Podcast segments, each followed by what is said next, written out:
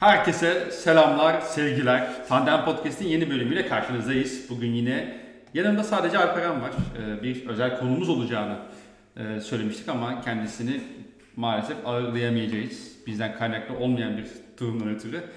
Ee, Sevgili Alperen, hoş geldin. Hoş bulduk abi. Nasılsın? İyi valla, ne olsun. Ee, işte iş güç, koşturmaca devam. Değişik, çok aman aman bir durum yok. Sende ne var ne yok?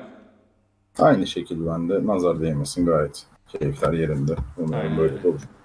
Ee, şeylerini, yazılarını okuyoruz. Evet Alperen Doğan TRT Spor. Lütfen rica ediyorum iyi yorumlar yani. Kötü yorumlar varsa özelden halledelim arkadaşlar. Tabii tabii onu halkın içinde yorumlamaya gerek yok. Gerek yok yani ben böyle şeyleri insan içinde duymaktan hoşlanmam. Bilhassa varsa iyi fikirleriniz onu o sabaha kadar konuşalım. Tabii tabii. Aynen öyle. Evet Brom. Ee, şimdi biz ikimiz anladığım kadarıyla Trabzonspor'u izleyemedik. Ee, Beşiktaş, Evet. Galatasaray ve Fenerbahçe maçını izleyebildik. Yani sonuç olarak Trabzonspor'un maçı e, Fenerbahçe'de çakıştığı için ve ben de Fenerbahçelilerin arasında e, müsabaka izlediğim için o esnada haliyle Fenerbahçe, Altay Fenerbahçe maçını izleyebildim. Ee, ekleyeceğim bir şey yoksa hemen Beşiktaş maçıyla başlayabiliriz istersen. Ya benim de içerik için Fenerbahçe maçını izlemem gerekiyordu. Varsa dinleyen Trabzonlu çok affetsin bu hafta. Aynen öyle. Bu haftalık sizden affınızı istiyoruz Trabzonspor kısmında. Abi Beşiktaş e, Fatih Karagümrük. Esasında şunu söyleyebiliriz herhalde. E, Beşiktaş'ın ilk 11'ine baktığımızda e, Beşiktaş'ın topu isteyeceği topu almak için önde pres yapacağını aslında tahmin edebiliyorduk. Çünkü bu takım set savunması yapabilecek bir takım değil. Özellikle orta saha kurgusu itibariyle. Ve Beşiktaş'ın asıl kritik noktası aslında bu presi nasıl uygulayacağıydı. Detaylardan ne yapacağıydı. Ben Sergen Yalçın'ın çok iyi bir maç başı planı uyguladığını düşünüyorum. En azından ilk 15-20 dakika için. Ee, ve ni- yani sonucunda da kaliteyle Beşiktaş işi çözdü. Sen de biraz detaya inelim. Ee, Beşiktaş böyle olan presinde neyi doğru yaptı abi? Önce şöyle kendimce bir revize edeyim. Ben Sergen Yalçın'ın 90 dakika boyunca çok iyi maç çıkarttığını düşünüyorum bu maç üzerinde. Hı hı. Ee, mesela Gaziantep deplasmanında bu Enkuduların olayında işte savunma iki stoper arasına forvet sokamayınca falan hani başlangıç 11'ini sorgulanabilir hale geldiğini gördük ama bu maçta bence iyi teknik direktörlük yaptı. Beşiktaş'ın ee, maç başı planı içinde şöyle bir geçen Mayıs ayındaki maçla kıyaslamak lazım bana göre. Şöyle bir farklılık mevcut. O gün işte Yayiç gibi bir açık kapı vardı. Rakibin direkt olarak e, zaafını işleyeceği, hani presine karşı aşılabilecek bir duvar bulacağı, hani pres yapmayan, yaptığında da çok verim göstermeyen bir Adem Yayiç vardı. Ha, bugün de diyeceğiz ki mesela atıyorum Alex Teixeira vardı ama Alex Teixeira fiziksel olarak iyi değil. Ama Yayiç kadar tembel değildi. Yani onun kadar eforsuz değildi. Arada öyle bir fark var bir. Ee, ikincisi Mayıs ayında oynanan maç 1-1'e geldikten sonra aslında biraz Beşiktaş'ın saha içi stratejisinin e, problem yarattığı bir maç haline geldi. Ve e, hani işte bu Vida'nın ileri çıkışlarıyla bilmem neleriyle falan aslında biraz hani Karagümrük çıkarttığı her topta boşluk bulabilmesi, tutabilmesi ve işleyebilmesini de bunun sayesinde sağladı. Beşiktaş bu sefer çok daha dengeli başladı. Larin'in Gezzal'in prese katılımı çok iyiydi. Batshuayi zaten fizik olarak hazır belli yani. Ee, Bence orada kilit oyuncu Josef'ti bu arada. Yani öne her çıktığında ya bozdu ya rahat çıkartmadı rakibi. Mükemmel bir 25 dakika oyuncu özellikle. Hani başlangıç plan olarak ben çok çok çok başarılı buldum Beşiktaş'ın presinde. Pozisyon da buldu. iki tane pozisyon buldu. Biri yine pres üzerinden biri Batshuayi'nin Larin'e çıkarttığı toptan. Değerlendiremedi. Ama hani zannediyorum biraz 25'ten sonrasını konuşmak gerekecek. Oraya geçeyim mi?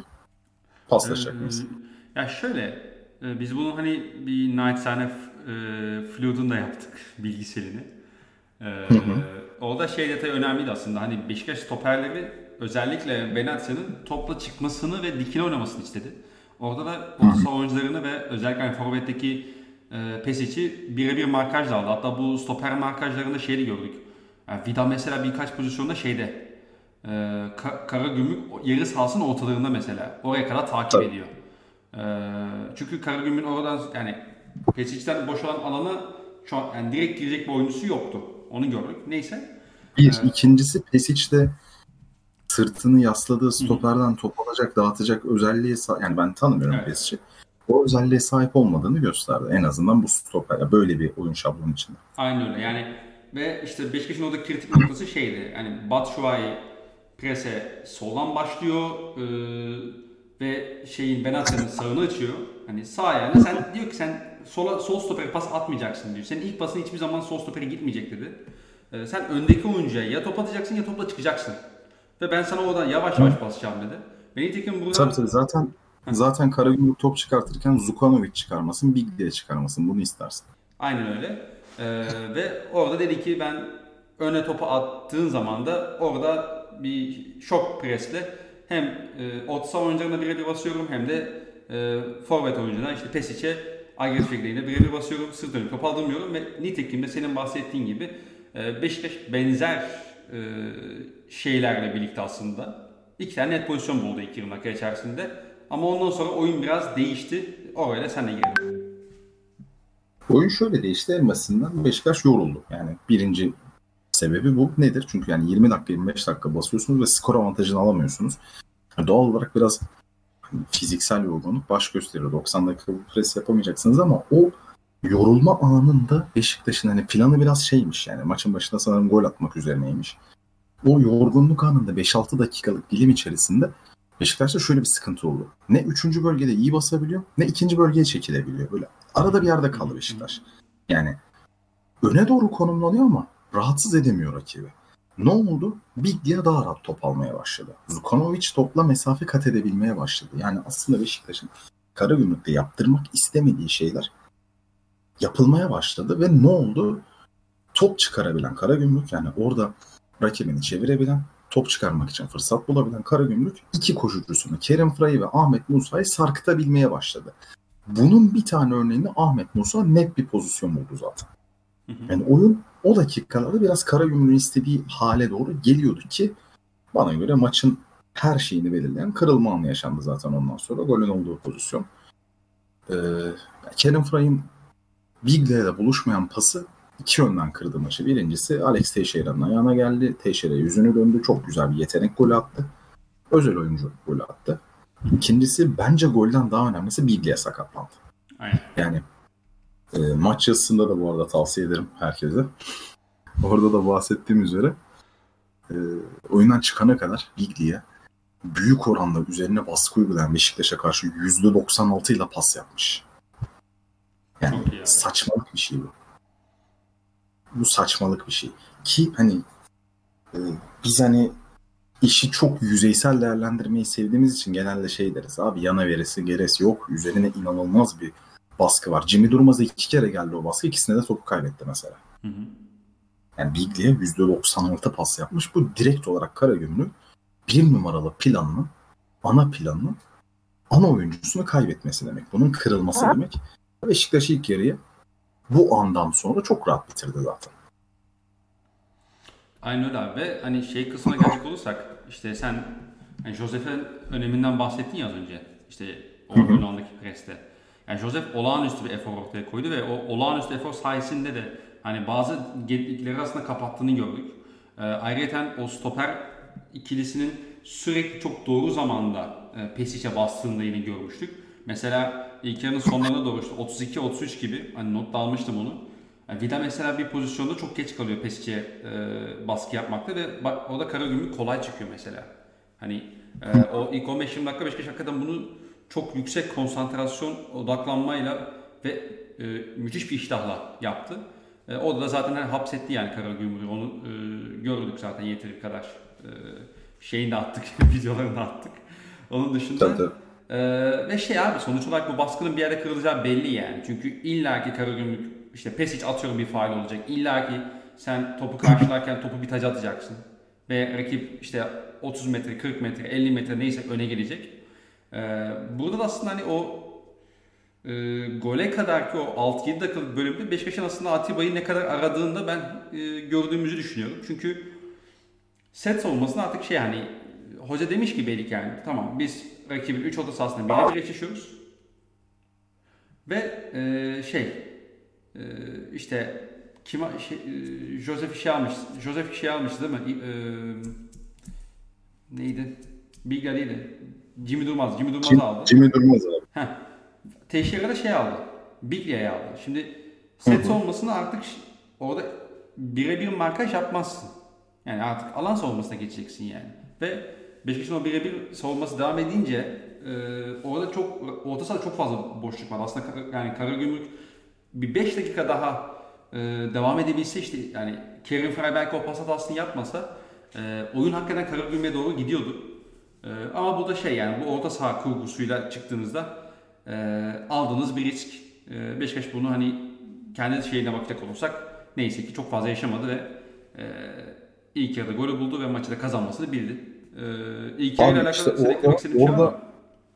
Orada bunu sağlayan, buna sebebiyet veren şey Beşiktaş'ın ya biz geriye çekiliyoruz ama birebir savunmaya devam edelim demesi değil. Beşiktaş geriye kendi inisiyatifiyle çekilmedi. Beşiktaş'ın canı hala pres yapmak istiyor ama yoruldu. O yüzden o vurguyu yaptım. Yani ne 2'de bekliyor ne 3'e çıkabiliyor bölge olarak söylüyorum. Hani Beşiktaş deseydi ki ya biz ikinci bölgeye çekilelim. Planı bu olsaydı bunu hani teknik bir kararla böyle dürtüsel veya hani fiziki durumunun mecburiyeti olarak değil de plan olarak geçseydi bahsettiğin alan savunmasını yapardı muhtemelen. Çünkü yapıyor bu takım. Ama yani o böyle arada kaldığı bir dönemde Beşiktaş'ın o 5-6 dakikalık dönem. Hı hı. Düşünce farklı, uygulama ona ayak uyduramıyor. Dediklerine katılıyorum. Hani ilk yarı içinde çok fazla zaten söylenebilecek bir şey yok. Büyük oranda Beşiktaş'ın istediği gibi oynandı. Aynen öyle. Zaten bir yarı çıktıktan sonra e, yani Karagümrük'ün orta sahadaki o pas kalitesi düştü tabii. Ve oradan çok daha az tehdit edebilirler. E, Jimmy Durmaz'ın üzerine belki yük daha fazla beni diyebiliriz yine. E, yani yan- yanında oynayan isimlere baktığımız zaman. E, bir de şey ufak bir detay benim dikkatimi çekti. Beşiktaş normalinden çok daha fazla Kyle bu şey diyorlar hani target man olarak kullandı aslında. Beşiktaş e, Tabii, topu kaptığında ya da işte set hücumuna oturduğunda biraz daha mesela ben çok şey hatırlamıyorum. E, Wellington'un kayalarına ters top attığını mesela çok kolay kolay hatırlamıyorum Beşiktaş döneminde. Ama işte bu maçta çok net bir iki tane var şeyin e, sağ stoperden e, direkt kayalarına doğru attı. Beşiktaş'ın s- bekiyle, rakip bekiyle eşleştirip oradan e, hızlı geçmeye çalıştı. İşte Teixeira da belli ki kendini sola sol içe atmayı seven bir oyuncu. Orada hani bir ikili oyun vesaire oynadıklarını gördük yine. Ha, bu da ufak bir detaydan dikkatimi çeken. Onu da paylaşmak istediğim yere gelmişken. Ersin bile attı. Ya bunun sebebi de muhtemelen Forvet'in Batshuayi olması. Çünkü hı. bu Batshuayi'den bekleyeceğin şey değil. Yani Batshuayi alsın sırtı dönük. İşte yüksek topu stoperden çeksin veya kendini beke atıp çeksin. Ondan sonra orada oyunu dinlendirsin, etrafına dağıtsın. Zaman zaman yani sekanslar içerisinde belli sekanslarda yapıyormuş. Hani yaptı bu maçta 2-3 kere yaptı. Bir tanesinde direkt bunun örneği olmasa bile bir sırt dönük aksiyonunda mesela daha az temasla topu aldığı bir aksiyonu gol pozisyonu hazırladı. İkinci yarı 2-3 kere sol çizgiye kendini atıp aldı. Ama hani direkt olarak oyun karakteri bu değil. Daha çok koşmak isteyen yani alan bulmak isteyen bir oyuncu. Evet. O yüzden de tahminim Larin tercih et- etti Beşiktaş o uzun toplarda ki Ersin de mesela birkaç kere direkt Larin'e attı. Hı hı. Yani spontane gelişmediği çok belli. Evet evet evet.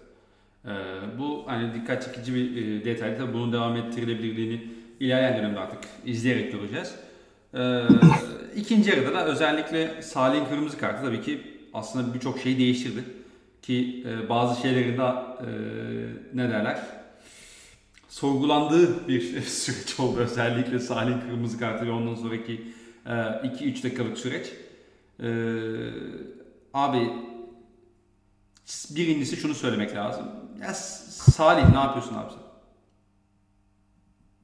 Yani orada Yani ne sarı yapıyorsun kart ya? varken e şöyle söyleyeyim bu işte Ensakal'ın geçen sene Konya maçında gördüğü kırmızı kart da öyleydi. Hı hı. Yani sarı kartlı oyuncu lüzumsuz bir anda, lüzumsuz bir aksiyon, lüzumsuz bir bölgede ya öyle bir hamle yapmamalı tabii ki. Yani bu kontrolsüz ve hani Yani direkt Nasıl? farkında. Yani yaptıktan sonra da onun pişmanlığı zaten hemen yaşadı.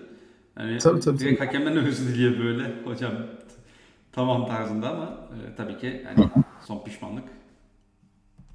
ya işte bu her futbolcunun kariyerinde tabii tabii her futbolcunun kariyerinde olabilir. Önemli olan bundan ders çıkarmak. Çünkü kırmızı kartın yani şöyle bir şey var. Bazı futbolcular da gerçekten alışkanlık haline geliyor.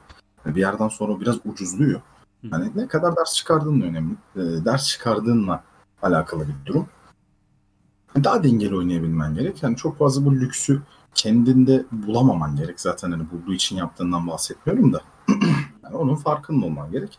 Hani Salih çünkü Beşiktaş'ın kazanmak isteyeceği bir oyuncu. Bakacağız zaman içerisinde yani bu tip basit şeyleri sadece kart için değil yani bu topa verdiği kıymet üzerinden de olacak, efor üzerinden de olacak. Yani bu seviyedeki Süper Lig seviyesindeki her futbolcunun çok ciddiye alması, çok kontrollü olması gerek. Evet evet yani ki Salih'in de kariyerindeki ilk kırmızı kartıymış. Ee, Hadi ya. Evet.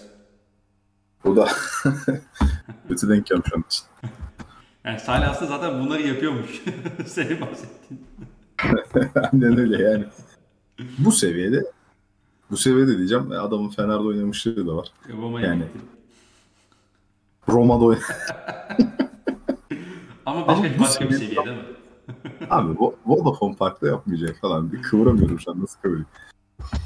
Yani o da bir şey oldu artık. O da bir e, talihsizlik oldu diyelim. E, onun da muhtemelen zaten direkt o pişmanlığı yaşadığını anladık kendisinden. E, ondan sonraki süreç çok enteresan aslında. Hani Beşiktaş e, yedek e, yani teknik kadrosu, teknik heyeti e, dördüncü hakem orada bir e, konuşma içerisindeydi ve Sergen Yalçın da maçtan sonra hem Bein Sports'a verdiği açıklama, yaptığı açıklamada hem de e, basın toplantısında e, dördüncü hakem onlar arasında bu şekilde düşünmeye, Necip oyunu almaya e, doğru ittiğini söyledi. Çünkü 3 yerli oyuncu olacak tarzında bir işareti var. E, yani bizim de ekran başında görebildiğimiz kadarıyla e, dördüncü hakemi yedek kulübeye doğru. E, ve Beşiktaş'ta ondan sonra şey oldu. E, sen söyle. Beşiktaş'ta hani Sergen Yalçın'ın da tabiri ya bırak artık tamam anlamış Necip'i e, refleksiyle Necip'in oyuna girdiğini gördük e, Teixeira'nın yerine. E, orada şey var tabii hani çok yani hakem kuralı bilmiyor olamaz. Yani bilmesi lazım yani nihayetinde. E, ama yani yeteri kadar açıklanmamış mı? Ne olmuş? Ben çok merak ediyorum açıkçası. Ya şöyle söyleyeyim. Kural muhtemelen açık, aç, e, ciddi şekilde açıktır da bu aslında Türkiye'de de dünyanın birçok ülkesinde mesela İspanya'da çok fazla görülen bir şey.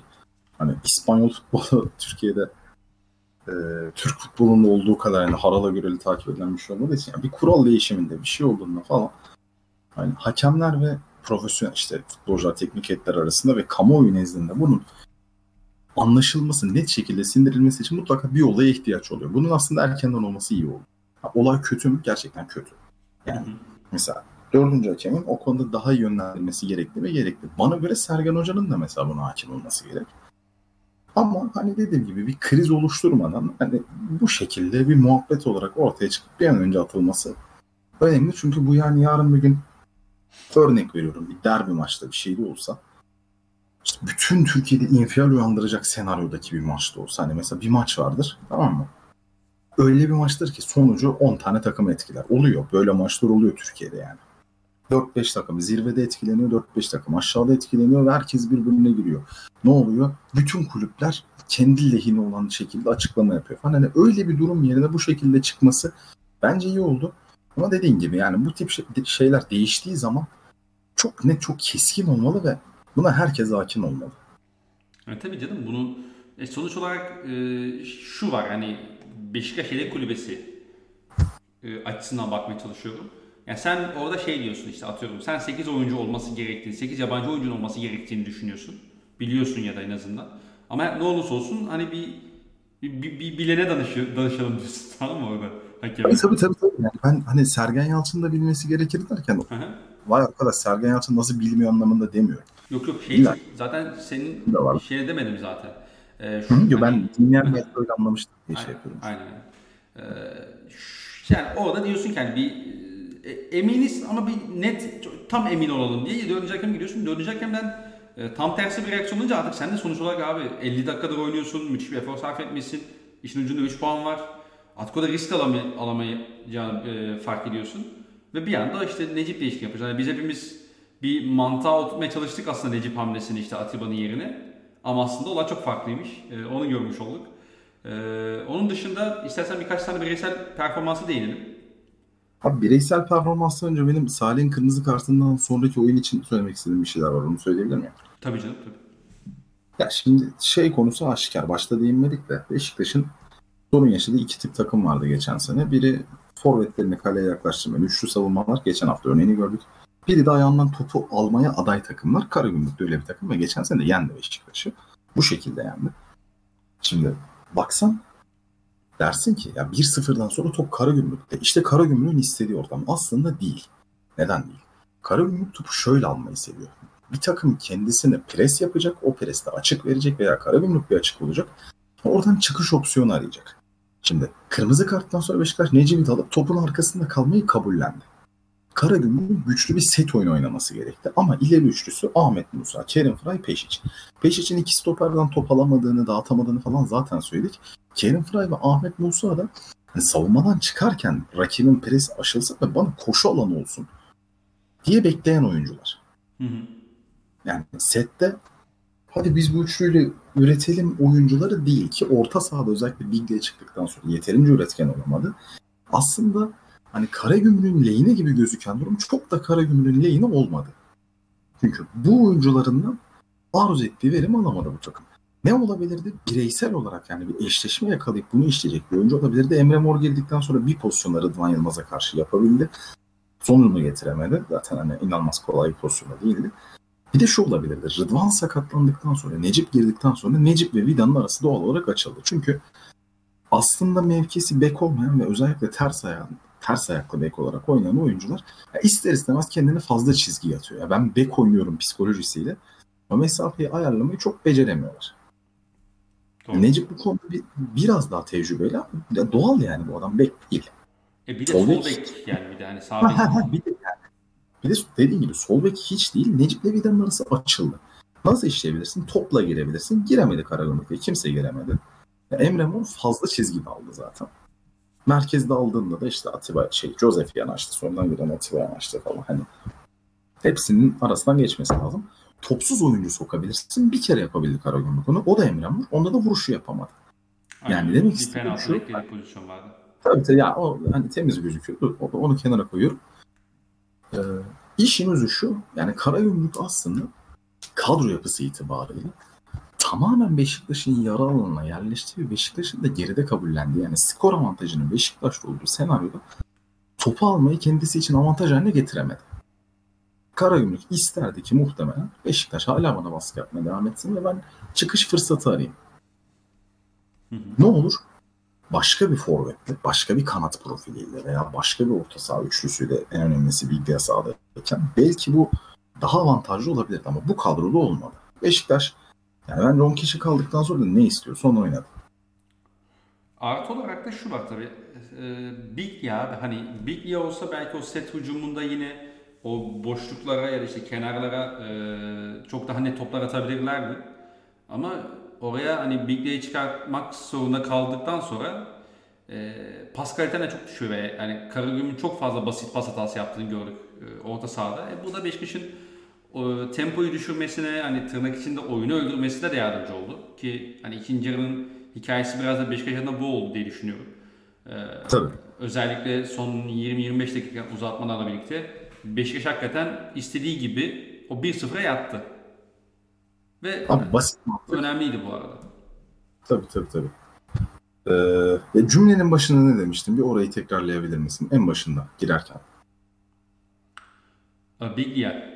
Yani Biglia olsa Ha, set o- hücumunda hani şey Karagümrük yine üretebilirdik. Yani sağa sola biliyorsun Biglia'nın bu çapraz topları iyidir. Hani Hı hı hı. orada yine belki atıyorum işte rakip bekle eşleştirebilirdi işte kanat oyuncuları. Oradan bir birebir üzerinden belki bir şeyler üretebilirlerdi ama çok fazla merkeze pas hatası yaptılar Biglia sonrasında da. Ya şöyle ben Big diye anladım da bir ara ses kesildi. Hani yanlış bir şeye girmeyeyim diye tekrarlattırdım kusura bakma. Hani, Ya Big diye şimdi bir oyuncunun çok basit bir klişe var. Bir oyuncunun kıymetini olmadığı zaman anlıyorsun diyorsun ya. hı hı. Hakikaten siyahla beyaz kadar fark var. Yani. Çok büyük futbolcu. Çok usta yani. Bu, bu oyunun özellikle Süper Lig seviyesinde ustası. Ve hani şey fit oynuyor adam. Her şeyden önce yani sahada Evet. oynuyorum hissettiriyor. Çok büyük keyif. Çok büyük keyif olmasının dışında yani çok da büyük bir e, belirleyici unsur bu adam. Hı hı. Yani ne oynarsan öyle başka bir oyun yapısına da geçsen Fatih Karagümrük seviyesindeki bir takım hatta bu ligdeki her seviyedeki takım elinde Biglia gibi bir oyuncusu varsa ve bu oyuncuyu kaybediyorsa onun yokluğunu arar. Aramamak mümkün değil. Yani hangi takım de ilk 11'inde Biglia seviyesinde oyuncu olacak? Yedek kulübesinde de Biglia'yı tolere edecek bir oyuncu olacak. Mümkün değil. bu. Çok çok çok zor. Öyle kadro ben hatırlamıyorum hiç. Abi yani inanılmaz bir konfoya bilgiye sahip olmak. Tabii tabii. Yani bu adam aynen öyle. Yani müthiş futbolcu. Çıktığında da aranıyor. Ararsın. Çok doğal. Yani hani biz tamam böyle anlatıyoruz Beşiktaş şöyle istediğini yaptı, böyle istediğini yaptı falan da hani Bigli'ye çıktıktan sonra o ön üçlüyle aslında yerleşik savunmaya karşı ki bence hani başarılı da bir sınav verdi Beşiktaş o konuda. Çok bir şey yapman da kolay değil. Hele şu kanat profiliyle. Tabii tabii tabii yani. Peki e, abi 25 dakikadır Beşiktaş konuşuyoruz. İstersen biraz e, Beşiktaş Karagümrük maçını bitirelim ve devamına doğru kayalım. Kasımpaşa Galatasaray'a doğru kayalım. Hiç ismi geçmediği için şunu söyleyeyim Raşit Gezal saygılar. Yani Evet. sezonu bu maçta açtı. Hoş geldin Raşit Gezer. Tabii yani 7 tane kilit pas acayip bir şey. Müthiş canım hakikaten yani. Müthiş bir maç oyunu hakikaten. Bir Tabii, de tabii, tabii. hadi bakalım sen e, Gezer'e değindin ben de şey değineyim o zaman. Ee, Josef de Souza'nın kornerlerde Gökhan Gönül cosplay'ine ne diyorsun? Ya eee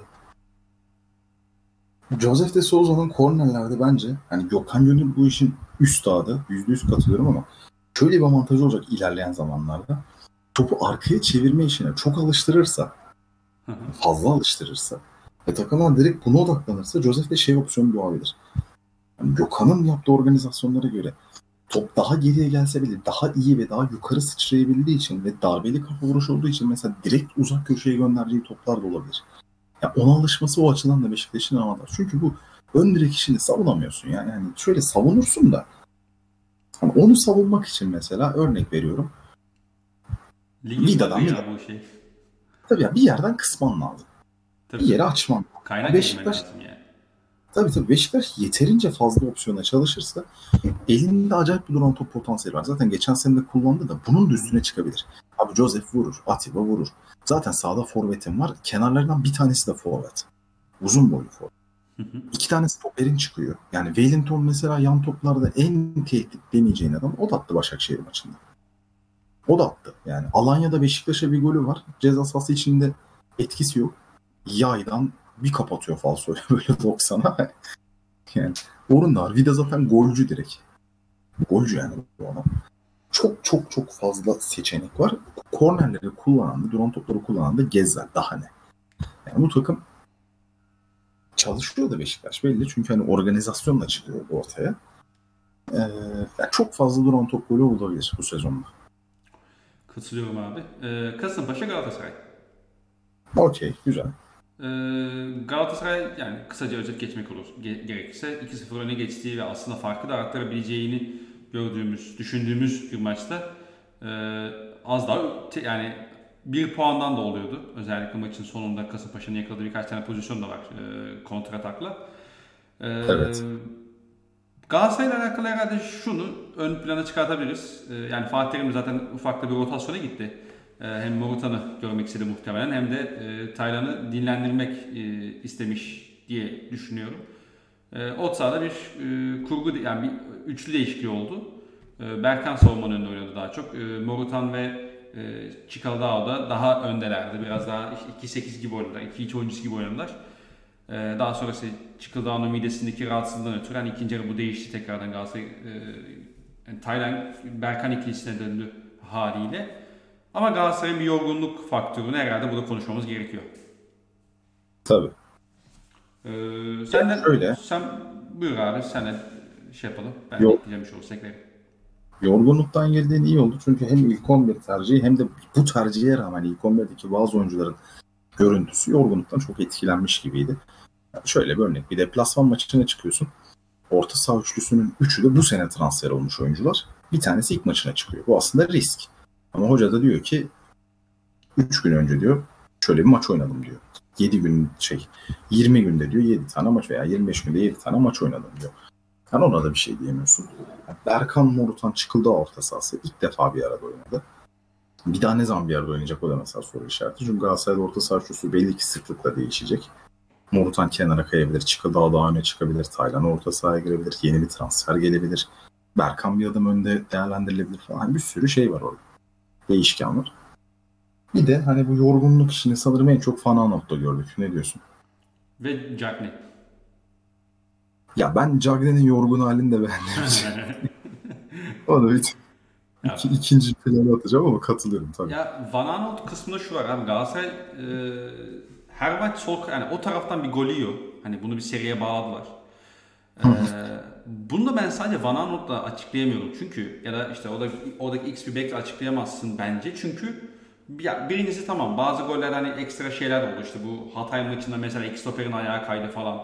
İşte bu Avrupa maçında e, işte Alparslan topa hamle yaptı. İşte hamlesi geç olduğu için orta geldi. Mustera'yı yani tutabileceği, e, yememesi gereken bir gol yedi falan filan. Yani tabii ki bunlar da var. Ama Galatasaray sürekli o taraftan en az bir tane gol yiyor.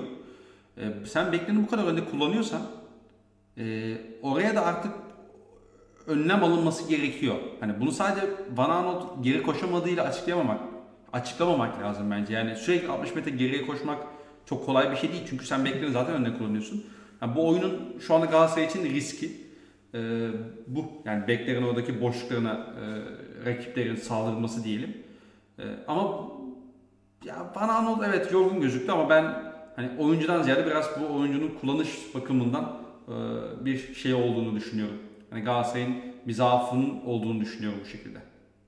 Dediğine katılıyorum ama şunu da göz ardı etmemek lazım. Galatasaray'ın üretim sorununu azaltabilmek için bir risk alması gerekecek. Hı hı. Çünkü kadro açık bırakıyor. Bir noktada açık bırakıyor tabii. Birazdan değiniriz. Özellikle orta saha konusunda. Hı hı. Fatih Terim böyle bir şey tercih ediyor. Dediğim problemlere katılıyorum. Bir de şey de var. Bakma yani. Fanamot kendi kanadının aslında acayip savunma yardımı da almıyor. Evet, yani, evet, evet, evet. Ona geleceğiz zaten. Aha, ya hoca mesela Kerem'i daha önde konumlandırıyor ya da Kerem dönmüyor bilmiyorum artık. Orta saha oyuncuları ya orta sahaya birazdan gelelim. Orta saha çok derin konu. Hı hı. Onda çok üstünde duralım. Hani yardım çok fazla yardım da almıyor bahsettiğin gibi ama şöyle bir şey var. Hani diyelim ki bekleri biraz daha böyle geriye çak. Hani yerleştirin böyle geride. Hem topla çıkarken hem rakibi karşılarken geçişlerde falan. O zaman da Galatasaray çok tahmin edilebilir hale geliyor. Böyle bir problem var. Yani onu aşmaya çalışıyor bence şu anda Fatih Terim. Hı hı. Yani amacının bu olduğunu düşünüyorum. Ha, nedir? Yerleşim problemleri var mı? Kesinlikle var. Ama işte biz orta sahaya gelelim ya. Mecbur çünkü ne, neyi açıklayacaksak orada açıklayacağız. Gelelim abi. Ee, yani Galatasaray'ın biz e, işte ilk e, Giresun maçından sonra da hani yaptığımız podcast'te şey anlatmıştık işte. Galatasaray ilk stoperi genişletiyor. Önüne de işte Taylan'ı koyuyor. Ve diğer oyuncular aslında çok önde konuşlanıyor. Tabii. Zaman zaman işte Berkan'ın geldiğini orada biraz daha işte o e, bahsettiğimiz üçlü ve ön hat arasında bir e, yerde sağ içte özellikle topla buluştuğunu görmüştük ama Galatasaray kabaca bunu yapmaya çalışıyor. Ve bu da şöyle bir sıkıntıyı doğuruyor haliyle. E, siz topu ileri aktaramadığınızda ya da e, top kaybettiğinizde sürekli 50-60 metre geri koşmanız gerekiyor. Yani Galatasaray Tabii. ve bu da şu var bence bilmiyorum katılacak mısın? Galatasaray'a pres yapmayı da kolaylaştırıyor bu. Tabii ki. Yani sayısı çünkü sen çıkarken e, takım haline çıkmıyorsun. Çünkü 3 oyuncu, 4 oyuncu kullanıyorsun çıkmaya çalışırken. E, dolayısıyla ben hani biraz Galatasaray'ın hani bu noktada bazı şeyleri modifiye etmesi gerektiğini düşünüyorum. Belki e, yani Sasha Boy mi yani biraz daha üçüncü stoper gibi kullanıp e, bu şekilde daha dengeli bir oluşturma şeyi oluşturmak lazım. Van Aanholt'un biraz daha geri çekmek lazım. Bilmiyorum hani onu tartışalım birazdan ama e, ya Galatasaray'ın kötü bir 6 numara performansına tahammülü yoktu. Yine ilk yayında direkt söylemiştik bunu. Ee, bugün yani, şey Kasımpaşa maçında hem Berkan hem de Taylan e, sırt dönük top alma konusunda e, yaşadığı problemler e, de ayyuka çıkınca Galatasaray hem oradan gol yedi hem de e, o Kasımpaşa baskısı da çok daha efektif hale geldi diyorum ben. E, orta saha konusunda seninle detayla girelim istersen basit bir mantık olacak. Basitliği belki rahatsız edebilir ama ne Taylan ne Berkan 6 numaralı olarak çıkmış oyuncular değiller. Doğru. Kademe kademe arkaya atılı atılı 6 numara oynamış oyuncular. Taylan'ın iyi çıkıyordu. Takım boyunu kısaltıyordu ve hani 6 numaranın üstündeki yükü ciddi şekilde azaltıyordu. Abi e, çok özür diliyorum da ya ben bir düştüm. Bir 30-40 saniye kadar. Benim sesim geldi mi acaba? Gelmedi muhtemelen çünkü e, şey bana gelmedi. Abi Tayland'la Berkan ikisi 6 değil. E, kademe kademe geriye düştüler dedin. Şu an, şu an kayıt devam ediyor mu? Devam ediyor devam ediyor. Kayıtta sıkıntı yok. Olur o zaman burayı dinleyelim eğer hani ses geldiyse tekrar anlattığımız kısmı veya ilk kısmı sileriz artık yani. rahatsız etmeyin Tamam, kimseyi. tamam. Şöyle. e, Tayland'da Berkan'da altı en son bunu söyledim. Hı hı. Ee, şimdi bu oyuncular özellikle Tayland'ın işte bugün hani Enes'le konuştuğumuz muhabbet oydu. İşte geçen seneye göre önceki döneme göre falan bireysel anlamda performans düşüşünü kabul ediyorum ama ben bunun sadece bireysel olarak bakılmaması gerektiğini düşünüyorum. Neden?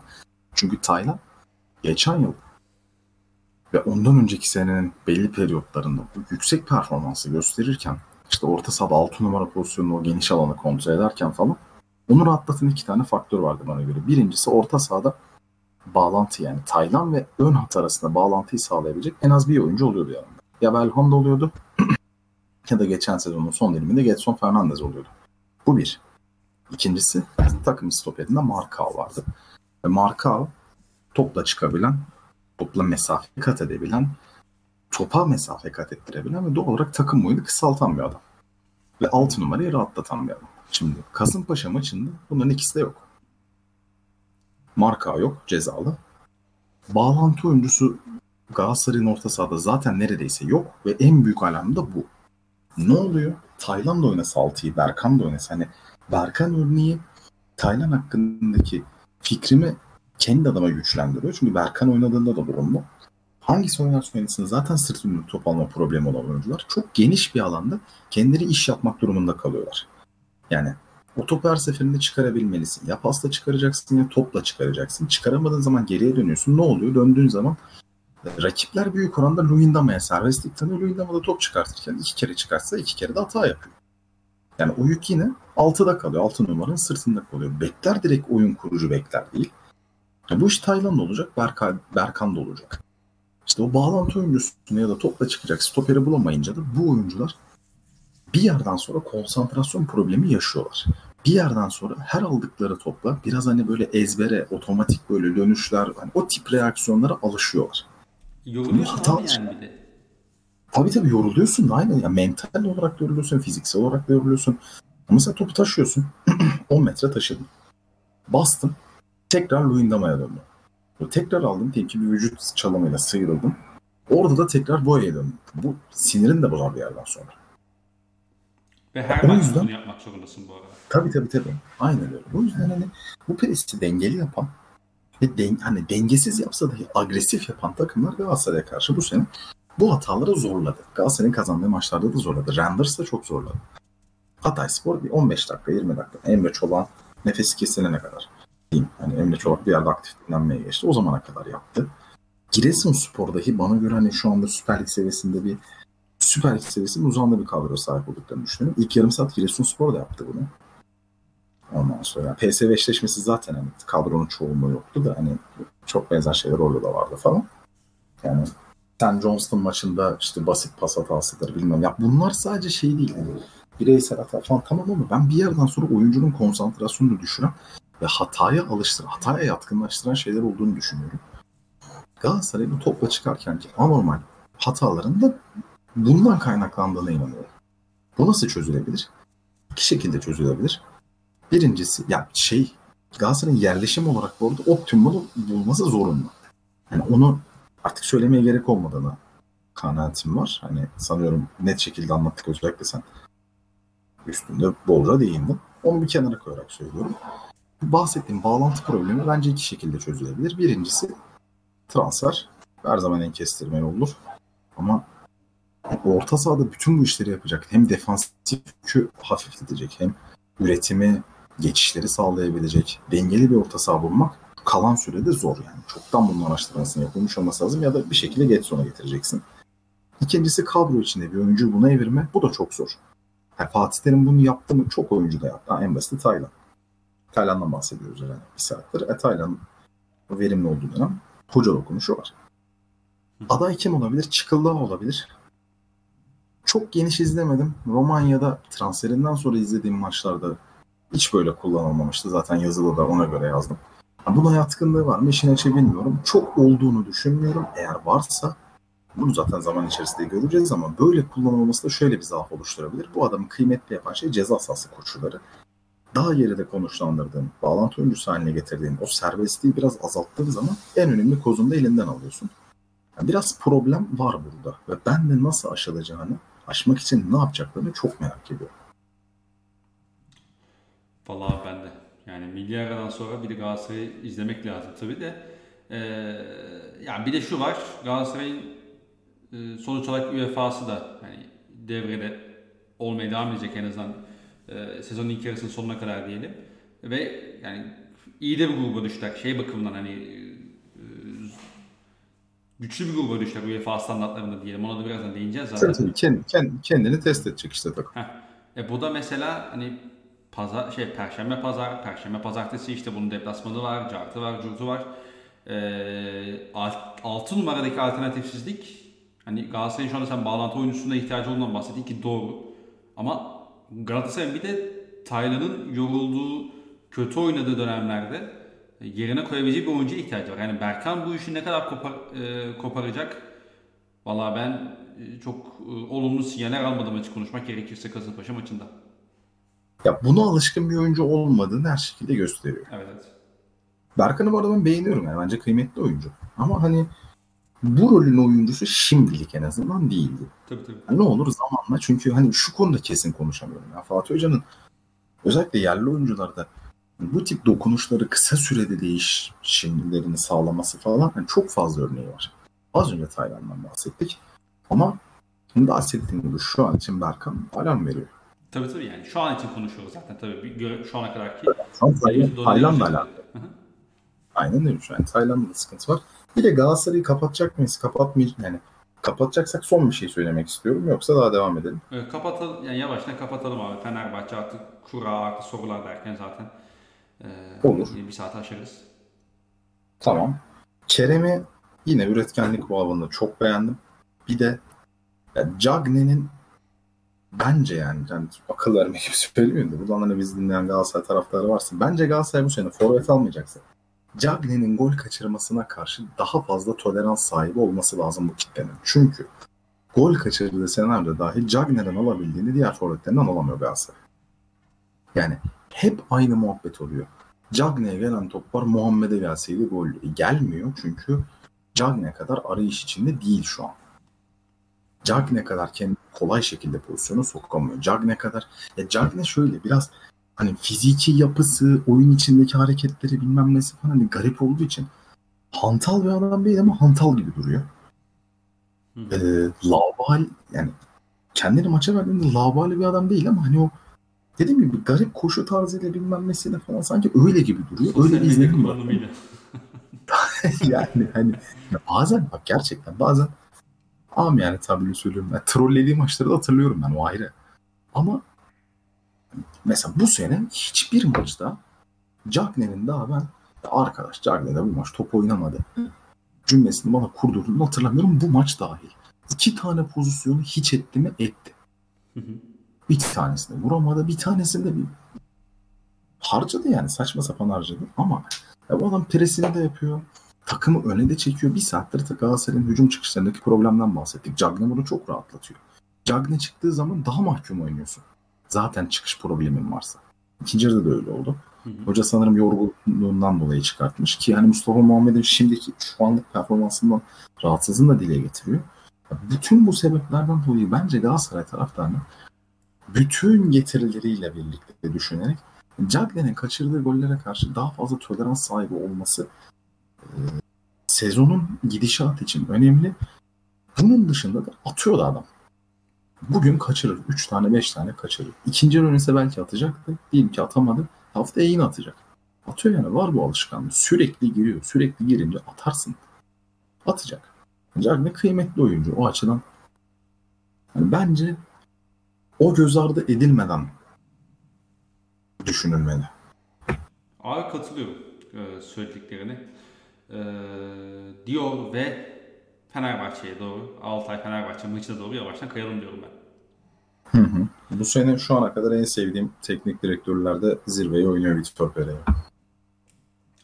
Peki Vitor Pereira överek başladın sen. İstersen direkt girelim abi. Ne düşünüyorsun maçla alakalı? Ben e, bir iki noktaya sadece değineceğim. Açık konuşmak gerekirse maçta çok konuşulacak e, detay var mıydı o da ayrı bir konu da. E, Ferdi'nin kanat bekte özellikle Euro 2020'de de gördüğümüz gibi ters ayaklı kanat beklerin gole yatkınlığı üzerinden bir e, hani anlatı oluşup özellikle sen de şey yapmıştın zaten bir yazı, yazıda yazmıştın diye hatırlıyorum. E, Ferdi'nin bunu ilk defa bu sezon göstermesi ve Fenerbahçe'nin e, devamında da 2-0'da çabuk bir şekilde bulup skoru koruya e, maçı da bitirmesi aslında maçın kabaca özeti oldu. E, ben sadece şunu soracağım sana. Bu Fenerbahçe nasıl gol yiyecek abi? Ya şöyle Adana Demir maçından sonra bunu konuştuk zaten. Biz dedik ki Fener geriye yaslandığında hani problem bir takım. Bu işte Noah'ın denklemden çıkmasıyla yeni stoper üçlüsüyle biraz da sanıyorum takımın oturması bu iş bayağı zorlaştı hakikaten. Yemiyor yani takım. Bir de şey lazım yani iddianı ortaya koyabilmen lazım. Yani Fenerbahçe mesela Antalya maçında da bu maçta üretim problemi yaşadı. Bak sen iki maçta handikap bitti ama yaşadı yani. yani kilitler birinde 90'da birinde işte kaçta 50'de 55'te artık tam dakikasını hatırlamıyorum. Ceza sahası dışından oyuncu yeteneğiyle gelen gollerle geldi. Böyle açıldı. Ki Antalya Ama maçı şey yani hani bir kaleci hatasından da bahsedilebilir. Ya bahsedilebilir tabii. Hani yine bir baskı kurmuştu, olmuştu falan hani. Hı hı, evet, evet, evet. Gol gerekiyor gibi oynamıştı son 10 dakika. Ama dediğin gibi evet yani top ortaya gidiyor falan. Ama ya bu takım evet yemiyor. Yani tamam üretkenlik konusunda soru işaretlerinden bahsedebiliriz ki bunun büyük çoğunluğunu da kadroyla açıklayabiliriz bu arada. Hatta kadroyla açıklarız. Hı hı. Ama yani öteki taraftan çakı gibi. Açamıyorsun. Yani Erken açman lazım. Erken açacaksın. duran top falan filan da yok abi. Adamlar 3 tane zaten 1.90 boy, boyunda stoperle oynuyor. Ee, şey de 3 var. tane 1.90 boyunda stoper, 85 Nazım, Gustavo. E Valencia. yani Hadi Valencia'yla getir düş. O da yani. ya Valencia'da çok iyi çıkıyor kafaya. Ha ben gerçi hücum bazında konuşuyorum. Savunmada ne anlatıyorum çok dikkat etmedim de. Hı hı. Yok İyi çıkıyor bir yani. takım yani Fenerbahçe. Savunmada duran top savunması da fizikli bir takım. Hani oradan vuralım diyeceğin de bir takım değil pek. Şöyle ayağından net şekilde topu alabilen yani rakip yaralında set oynayabilen takım her türlü Fenerbahçe'ye rahatsızlık verir. Hı hı. O ayrı. Ama böyle, ligde böyle kaç tane takım var? Sayısı çok değil bir. İkincisi kalabalık ve hızlı oynayan takım da 0-0'da Fenerbahçe'ye problem çıkartabilir. Anca böyle olur. Yani olacak da bu arada. Çünkü hani bahsettiğim gibi Fenerbahçe'nin Pelkas ve İrfan Can yokken ciddi üretkenlik problemi var. Üretemedikçe bir takım risk alıyor.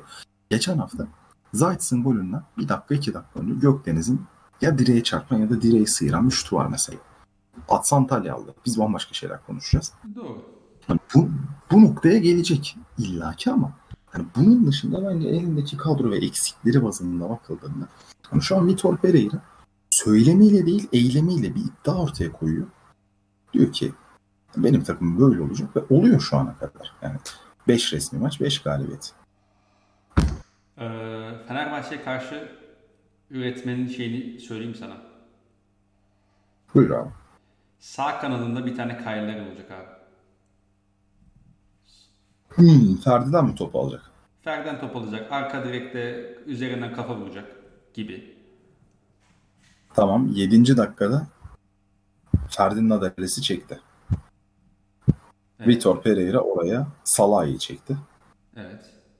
Oynadı bir stoper attı. Hiç tamamen tamam şimdi hiç üretemeyeceksin ama. Hiç üret- Ayda ama şimdi de nasıl top çıkartacaksın? İşte. Aa 0-0 gördün mü? Kapattık. Bitti maç. ben okeyim buna. Rakip takım oynasalar ben buna okeyim bu arada.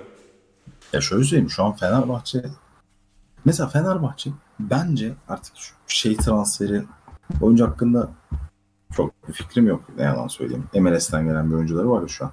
Hı hı. Diego Rossi. Sanıyorum onun transferi bitmiş. Hani e, bir içerik için belki hani kayıtlarını bulursam izlerim. O zaman net şekilde fikir sahibi olabilirim bilmiyorum ama hani Diego Rossi transferi var. Onu kenara koyarak söylüyorum fikir sahibi olmadığım için. Hiç transfersiz haliyle şu an Fenerbahçe kesin tıkanacak. Tabii, Bu tıkanmanın boyutu büyük olacak, küçük olacak onu bilmiyorum. O bakılacak. Ama kesin tıkanacak çünkü bu yani. Elde bu var. İlk Ee, haftada bireysel ama- beceriyle açıyorsun abi işte. Tabii tabii ama şu var hani Vitor Pereira ne kadar görsele hitap ediyor bilinmez. Zaten bunun hiçbir önemi yok. Yani senelerdir görsel beklentisi varken neleri kaybettim ortada. Hani şu anda oluşturduğu bir takım var ve bu takım şunu sana veriyor. Şampiyon olur olmaz. ikinci olur, üçüncü olur fark etmez. Fenerbahçe'yi yenmek çok zor abi. Evet, evet, evet. Yenebilirsin. Yenenler çıkacak. Çıkacak. Belki yakın zamanda çıkacak bilmiyorum. Gol atanlar, berabere kalanlar çıkacak. Ama kolay değil. Emek lazım. Yani Fenerbahçe'yi abi Fener kötüydü de biz de rutin oynadık, yendik. Zor. İyi çalışman lazım Fener. Çünkü Fener iyi çalışıyor. Bunu her şekilde hissettiriyor. Ya en basitinde savunmadan çok çok az açığı ya da işte e, saldırabileceğin noktası var yani. Tabii tabii tabii. Ya mesela Ya bu takım hiç geçiş yemiyor abi en basitinden. Yemiyor ya hiçbir şekilde yemiyor. Ha dediğim gibi bak şunun tekrar altını çiziyorum. Fenerbahçe Pelkas'la İrfan Can döndükten sonra bu yumuşar. Bir de Diego Rossi'nin dediğim gibi hani nasıl bir oyuncu olduğuyla alakalı olarak da yumuşar. Belki daha transfer gelecek bilmiyorum ama Fenerbahçe sezonun önemli bir bölümünde üretim problemi konuşturacak herkese. Şu an galibiyetler geliyor okey bu kesin konuşulacak. Ama şu anda Fenerbahçe hele ki bu üretimi sağlayacak en önemli parçalarından Mesut'u da dahil 3 tanesi yokken henüz istenen Santrfor transferi yani Diego Rossi forvet olarak düşünülüyor diyen de var. Sanıyorum oyuncu kanat orijinliymiş ama forvetle oynuyormuş falan. Hani dediğim gibi onu izlemek lazım biraz. Takip etmek lazım. Onu kenara koyuyorum. Ee, hani beklenen Santrfor transferinin olmadığı senaryoda Fenerbahçe kesin tıkanacak bir noktada. Ama bu kadar eksiği varken 3 tane direkt üreticisi yokken bu takım atıyor ve yemiyor. Ve yememesi tesadüf değil. Atması bireysel beceriler üzerinden okunabilir bazı maçlarda. Mesela bu maç Ferdi dedik. Önceki maç Zayt dedik. Ama yememesi tesadüf değilse, vermemesi tesadüf değilse pozisyon demek ki ortada ciddi bir teknik direktör başarısı var. Ben zaten dediğim gibi hani kişisel yani karakter olarak umuyorum bunun dışına çıkacak hiçbir şeye şahit olmak durumunda kalmayız ki sanmıyorum. Ben Vitor Pereira'yı seviyorum. Bunu geçen hafta da hani küçük bir örnekle söyledim. Seviyorum yani bu adamı. Yakışıyor da bence Süper Lig'e. Yani gayet iyi başladı şu anda Fenerbahçe. Bir hedef takımı olduğunu gösteriyor her şekilde. Öyle öyle. Ee, ya zaten bizim ligde e, senin anlatılabilir bir planın, oyunun varsa zaten sen belli bir seviyeye çıkıyorsun. Evet. Fenerbahçe şu anda belli bir e, seviyenin üzerinde bu anlatılabilir oyunu e, sayesinde. E, bir de kazanarak gelmesi hani hoca bakımından da birçok konuda yani elinde güçlendiriyor mesela. Hani işte örnek vermek gerekirse şimdi Fenerbahçe'nin çok hani isim olarak çok büyük oyuncuları var tamam mı? Bu anlatmaya gerek yok. Kadroya açıp baktığın zaman görüyorsunuz zaten bu isimleri. Şimdi Vitor Pereira iki maçta atıyorum puan kaybı yaşasaydı. Olaylar çok farklı gelişebiliyor, gel- gelişebilirdi mesela. Yani ben Vitor Pereira'nın Mesut Özil'i tuttuğunu düşünmüyorum. Oyun sisteminde de bence çok fazla görmek istemiyor. Hatta yani Mesut Özil e, takımdan ayrılsa Vitor Pereira muhtemelen e, bu duruma çok da üzülmez. Ben öyle düşünüyorum en azından. E, dolayısıyla şey e, ama kazanarak devam ettiği için şu anda hani mesela çıkıp Muhammed Gümüşkaya'yı oynatabiliyor. Arda Güler'i oyuna alabiliyor. Bak onu da söyleyeyim. Ya bunun şovenist hareketler olduğuna yönelik çok fazla şey gördüm. Zerre kadar alakası yok. Şovenist hareket oyuncuyu 4-0 iken 3-0 iken 87 alıp ya da böyle hani gerçekten önemsemediğin, kazanıp kazanmamayı umursamadığın bir maçta oynatıp ondan sonra kesmektir. Bu bizim çocuğumuz bilmem ne san demektir. Adam tartışmasız 11 oyuncusuna çevirdi 3-4 maç içinde. Yani çok güzel bir hareket bu. Oyuncudan verim alır almaz bir süre sonra oyuncunun verimi düşer. Mesele bu değil. Diyor ki ben şunu şunu bekliyorum. Ya verdiği sürece de bu benim yani diyor. İsim değil bu. Benim aradığım bu diyor. Çok güzel bir görüntü. Yani kesinlikle canım. Yani takım da şu anda belli ki e, Vitor Pereira'nın şeyinde. Hani takım Vitor Pereira'nın kontrolünde yani onu görüyorsun. Ha, as- Evet. Aslında şeyle konuşmak lazım. Hani Fenerbahçe yine sakat verdi maçta. Yine Adeliler e, çekti. E, bunu belki de- değinmek lazım ama e, bu milli aradan sonra hani Fenerbahçe'nin e, kadrosal açıdan da tam e, gücüne ulaştığını e, varsayacak olursak bir, bir de öyle izlemek lazım Fenerbahçe'yi. Ben e, yani maçlar çok keyifli miydi, çok zevkli miydi? Esasında hayır. Hani Altay maçında e, bir de karşı tarafta Mustafa Denizli olunca e, Tabii. ilk hani hakikaten bir, çok sıkıcıydı yani. Bir kör dövüşü e, olarak tabir edebileceğimiz bir e, şeyle geçti esasında bana göre. E, Abi özür diliyorum. Valla kesiyorum. Mustafa Denizli ne yapmış? Martin Rodriguez'i çıkartmış. Sol ön oynayan Martin Rodriguez'i zaten hani 3 4-2-1 gibi bir şey oynuyordu Mustafa Denizli. Martin Rodriguez'i çıkartıp bir stoper daha Björkander atmış. Yani 4 stoper gibi bir şey vardı şeyde Altay'da. Abi 4 ilk yarı stoper. dikkatimi çeken 6-2-2 tarzı bir şeydi yani. Evet evet. ya o 2-2 de şöyle 2-2 yani 4 stoper stoperlerden bir tanesi sağ bek gibi oynuyor. Ekstradan bir sağ bek daha var. Evet evet işte. Murat Akça hani üçlü dizerken sol beke yazıyorsun. Murat Akça stoper. Sol bek yazıyorsun. Önünde oynayan adam Nadiri o da sol bek. Ya bir de şöyle bir takıma karşı oynuyorsun. Tamam Fenerbahçe üretemedi falan diyoruz da abi 6-2-2 dedik ya yani. Ya o da zor. o da ayrı bir şeydi. Dedim bu Altay Evet. ne yapıyor acaba diye baktım ben de böyle bir Altay Aynen öyle. Ya bir de sana bakıyorsun Gustavo Sosa bence büyük oranda Sosa sebebiyle tempo yapamıyor. Ortadaki o boşluğu değerlendiremiyor. Ee, Muhammed Osayi Valencia attı sırtı dönük top alayım orada yerleşeyim üreteyim birebir de adamı eksilteyim şu an. Bu konuda çok güçlü değil. Osayi ile Nazım aynı çizgide üst üste biniyor. İki tane çizgiyi kullanmak isteyen sağ ayaklı adam. Binmesinler diye Osayi merkeze kayıyor. Kariyerinde ilk defa merkeze kaydığını her top alışında hissettiriyor. Yani e, yani benim burada ne işim var diye bakıyordum orada. Ve buna rağmen ortaya üretken olmasa da dengeli bir takım çıkıyor yani. Arzu ettiği şeyi ne kadar yapabildiği sorgulanan ama ne yaptığı konusunda fikri olan bir takım çıkıyor. Yani bu Pelkas, İrfan Can falan döndükten sonra artık Diego Rossi transfer falan denkleme girdikten sonra bu takımı kesinlikle bir de o gözle izlemek lazım. Abi kesinlikle ya. Kesinlikle katılıyorum. Ee, var mı Fenerbahçe eklemek istediğim şey? Yani Vitor Pereira'yı seviyorum. Şampiyon ol- olmasa da Fenerbahçe bence hani bir teknik direktör şampiyon olmazsa bir şart içinde çok egzajeri şeyler olmazsa şampiyon olmadığı senaryoda destek verilecekse o kişi bence Vitor Pereira olmalı. Onu senin e, nezdinde anladık zaten bu arada. Tabii. bu programda. Peki eee, abi istersen kuraya geçelim mi? Olur. Beşiktaş'ta başlayalım. Yani aslında şu anda detaylı bir şey yapacak e, durumda değilim kendi adıma. Hem de zaten süreyi de çok e, aşmayalım. E, Tabii. kabaca Beşiktaş'ın bu gruptaki şansını nasıl değerlendiriyorsun? Çok yüksek görmüyorum.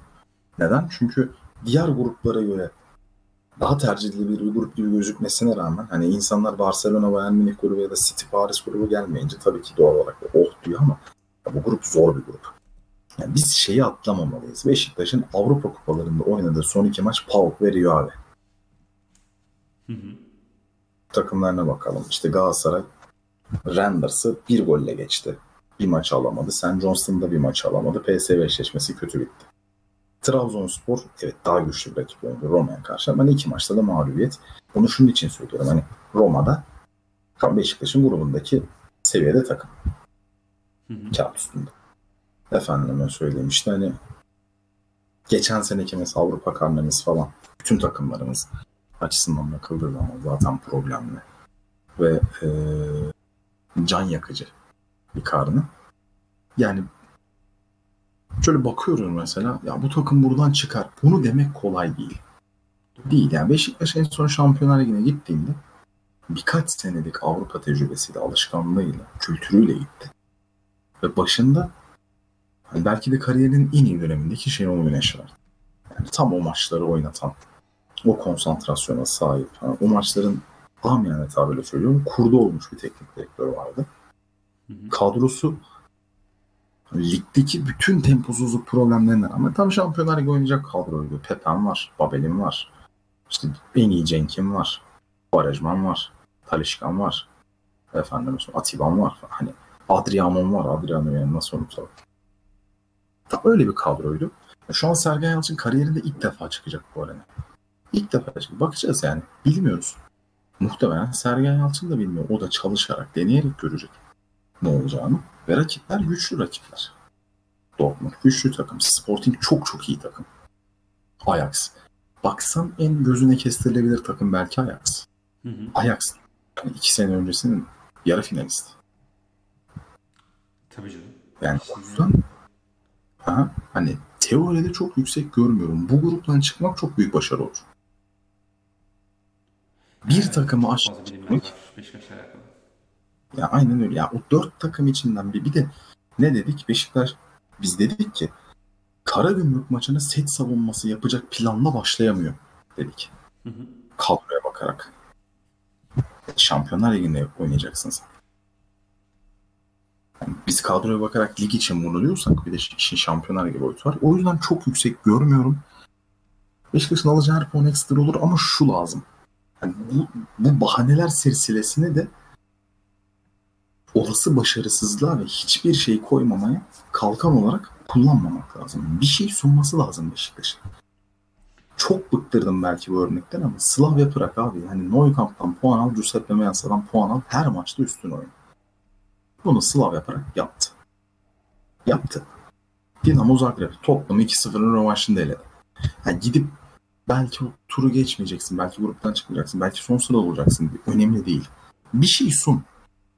Bunun peşinde olmalı Beşiktaş. Bunun sonucunda başarı gelirse, tur gelirse o zaten. Zaten o zaman bravo. Hı hı. Bir şey sunması lazım bu takım. Hoca için de çok önemli. Katılıyorum abi. Yani zaten e, bu grubu şey yaptıktan sonra hani böyle bir göz gezdirdikten sonra diyeyim. Yani kendi adıma şunu söyledim ben. Ya bu takım çata çat oynayabileceği bir gruba düştü.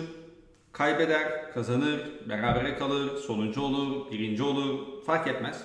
Ama hocanın da takımın da bize çıkıp babacım biz boşuna şampiyon olmadık. Biz iyi bir takımımızı şampiyona ligi seviyesinde bizlere tekrar göstermesi lazım.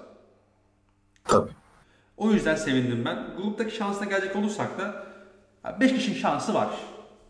Kesinlikle var. Hatta belli açıdan hani bazı e, hani artı noktaları da e, konuşur, yani konuşuruz işte rakipleri daha detaylı izleyince falan. Ama Beşiktaş oyun anlamında ezileceği bir takım yok bence. Kötü gözüklü bir maç olabilir ama ben genel yani her maçta Beşiktaş taraftarı olarak hani her maç hayal kurabiliyorum. Yani bu maç alabilir Beşiktaş diye izleyeceğim yani en azından. O yüzden e, bence iyi bir grup oldu. E, zaten yavaş yavaş seninle e, anlatmaya da başlarız. Hem Beşiktaş hem Fenerbahçe hem Galatasaray grubundaki takımları. E, ben ben iyi bakıyorum ya gruba. Olumluyum yani. Ya. Ya şöyle, şu hevesi veriyor grup. Bilinmezliğin keyfi var grupta. Evet, evet, Ya. evet. Ya grup şey değil. Mesela Galatasaray'ın Real Madrid'de Paris Saint Germain'le grubunda gruptan çıkmayı en fazla geçmiş başarılara bakarak hayal edebilirsin. Hı hı. Ama hayal kalır. Beklenti olarak o seviyeye gelmez. Çünkü kabul edelim ki o şeyin uzağındayız. Bir de yani yakınında olsak ne olacak? Biri Real Madrid, biri Paris Saint Germain. Canım. Bu gruptan da çıkama yani. Hani o da doğal olsun artık. Problem değil. Hı hı. Ama Sporting Dortmund Ajax olduğu zaman o bilinmezlik sana keyif verir. Ya da işte Porto, Lokomotiv, Schalke olduğu zaman Benfica, Napoli, Dinamo Kiev olduğu zaman o bilinmezlik sana keyif verir. Ya olur mu? Hani yapabilir miyiz? Becerebilir miyiz? Biz bu işi kotarır mıyız? Bunun bir keyfi var bence. Ve şu var. Benim adıma en değerlisi. Dortmund'da Marco Rose var. Salzburg, Gladbach, Dortmund. Kademe atlaya atlaya gidiyor. Bir kademe daha atlamak için Dortmund'u fırsat olarak görecek. Erik Ten Hag, birkaç önce adı Bayern Münih'le anılmış. Şampiyonlar Ligi finalini 90 artı 5'te 2 golle kaçırmış teknik direktör. Ruben Amorim böyle giderse tarihin en iyi teknik direktörlerinden biri olacak. Yani Sergen Yalçın için en iyi challenge bu. Olabilecek en iyi challenge. Yani Lilli Milli grup daha fazla umut verebilirdi. Ama bu kadar merak uyandırıcı olmazdı. Acaba Sergen Yalçın ne yapacak? Bugün dahil, bugün işte TRT Spor'da çıktı programa. Dedi ki benim İspanya hayalim var mesela. Ya bunu somutlaştırabilmesi için çok iyi fırsat. Kazan kaybet önemli değil. Sahada bakacağız. Ne yaptığına bakacağız. Göreceğiz Şampiyonlar Ligi maçlarında ne olacağını. Ne öyle yani. Önemli. Heves verici ya. Efendim? Heves verici yani. Evet, heves evet. verici. Yani ilk maç içeride Dortmund'da yenildim. Bitmiyor abi. Kapanmıyor. Yani şey grubu olsa örnek veriyorum. İşte az önce konuştuk. Real Madrid, Paris Saint Germain kulüp bürüş. Galatasaray böyle bir gruptaydı. İlk maç içeride kulüp bürüce yenildim. Haydi. Bu grup için kapanmıyor. Bu grup öyle değil. Tabii. Ama tabii ki temennimiz 5 kişi kazanarak başlaması yönünde diyor ve e, UEFA'ya geçelim mi? Geçmeden son bir şey söyleyebilir miyim? Tabii canım. İnşallah o günleri görürsek Beşiktaş'ın Şampiyonlar Ligi grubunda bundan 15 sene sonra dünya futbol tarihinin en büyük efsaneleri arasına girmiş. Kendi döneminin en iyi oyuncuları arasına girmiş. Çok fazla oyuncuyu da izleyeceğiz. Haaland bunun en basit, en baştaki örneği. Bellingham'ı var. Palinya'sı var. Palinha Pedro? Gonçalves. Hakikaten Palinha var ya Palinha. Şey şey diye izliyordu işte bu Arap'taki meşhur sahne var ya o adam bende olacak var ya o adam. Abi Palinya ne biliyor musun? Sergen Yalçın'ın her konuşmasında tarif ettiği orta saha var ya. Benim orta saham şunu yapacak, bunu yapacak yani. Hiç yorulma hocam. İzlet Palinya'yı. Tabii tabii şey yani işte bir de ya önem bakımından söyleyecek olursam abi 2015-2016 Atiba'sı ya adam. Önem bakımından söylüyorum. Önem bakımından doğru, verim kalite bakımından çok daha fazlası. Ya önem bakımından anlatıyorum değil mi? Hani insanların gözüne şey olsun diye. O takımın ne hani Atiba'nın yapabildiklerine o kadar çok ihtiyacı vardı ki. Bu takımın, yani Sporting takımı da öyle düşün yani. Palinha olmazsa bu takım çöküyor abi. Yani şehri attık da söyleyebiliriz. Sporting İstanbul'a geliyor. Oraya bir transfer yapmamış diyelim ki. Bir şey oldu. Palinya bile de yok. Bambaşka bir beklentiyle izleriz maçı. Kesinlikle abi kesinlikle. Bu takımda mesela Pedro Gonçalves var. Transfer yaptıktan sonra da aynı performansı gösterirse ikinci Bruno Fernandes. Aynısı. Neyse. Efendime söyleyeyim. Nuno Mendes var. Tarihin en iyi kaçıncı sol olacak onu tartışacağız. Yani Ajax'ta Gravenberch sahne olacak falan. Hani tarihe de izini bırakmış bir grup olacak bu. Katılıyorum abi katılıyorum. Ee, UEFA diyorum müsaadenle çok kısa. Fenerbahçe Tabii. grubu. Fenerbahçe D grubuna düştü. Ee, Olympiakos, Eintracht Frankfurt ve Royal Antwerp ile eşleşti Fenerbahçe. Ee, Hı. tabii ki Antwerp ile eşleşmiş olması benim adım en azından grubu biraz daha çekici hale getiriyor ama e, Tabii. yani Fenerbahçe için herhalde çıkılabilecek bir grup oldu diyebiliriz. Üçüncü torbadan girmesine rağmen. Ben tesadüfi normalde çok inanılmaz böyle oturup Frankfurt maçı izleyen bir insan değilim ama Frankfurt'un iki tane maçını izledim. Hı hı. Hiç beğenmedim.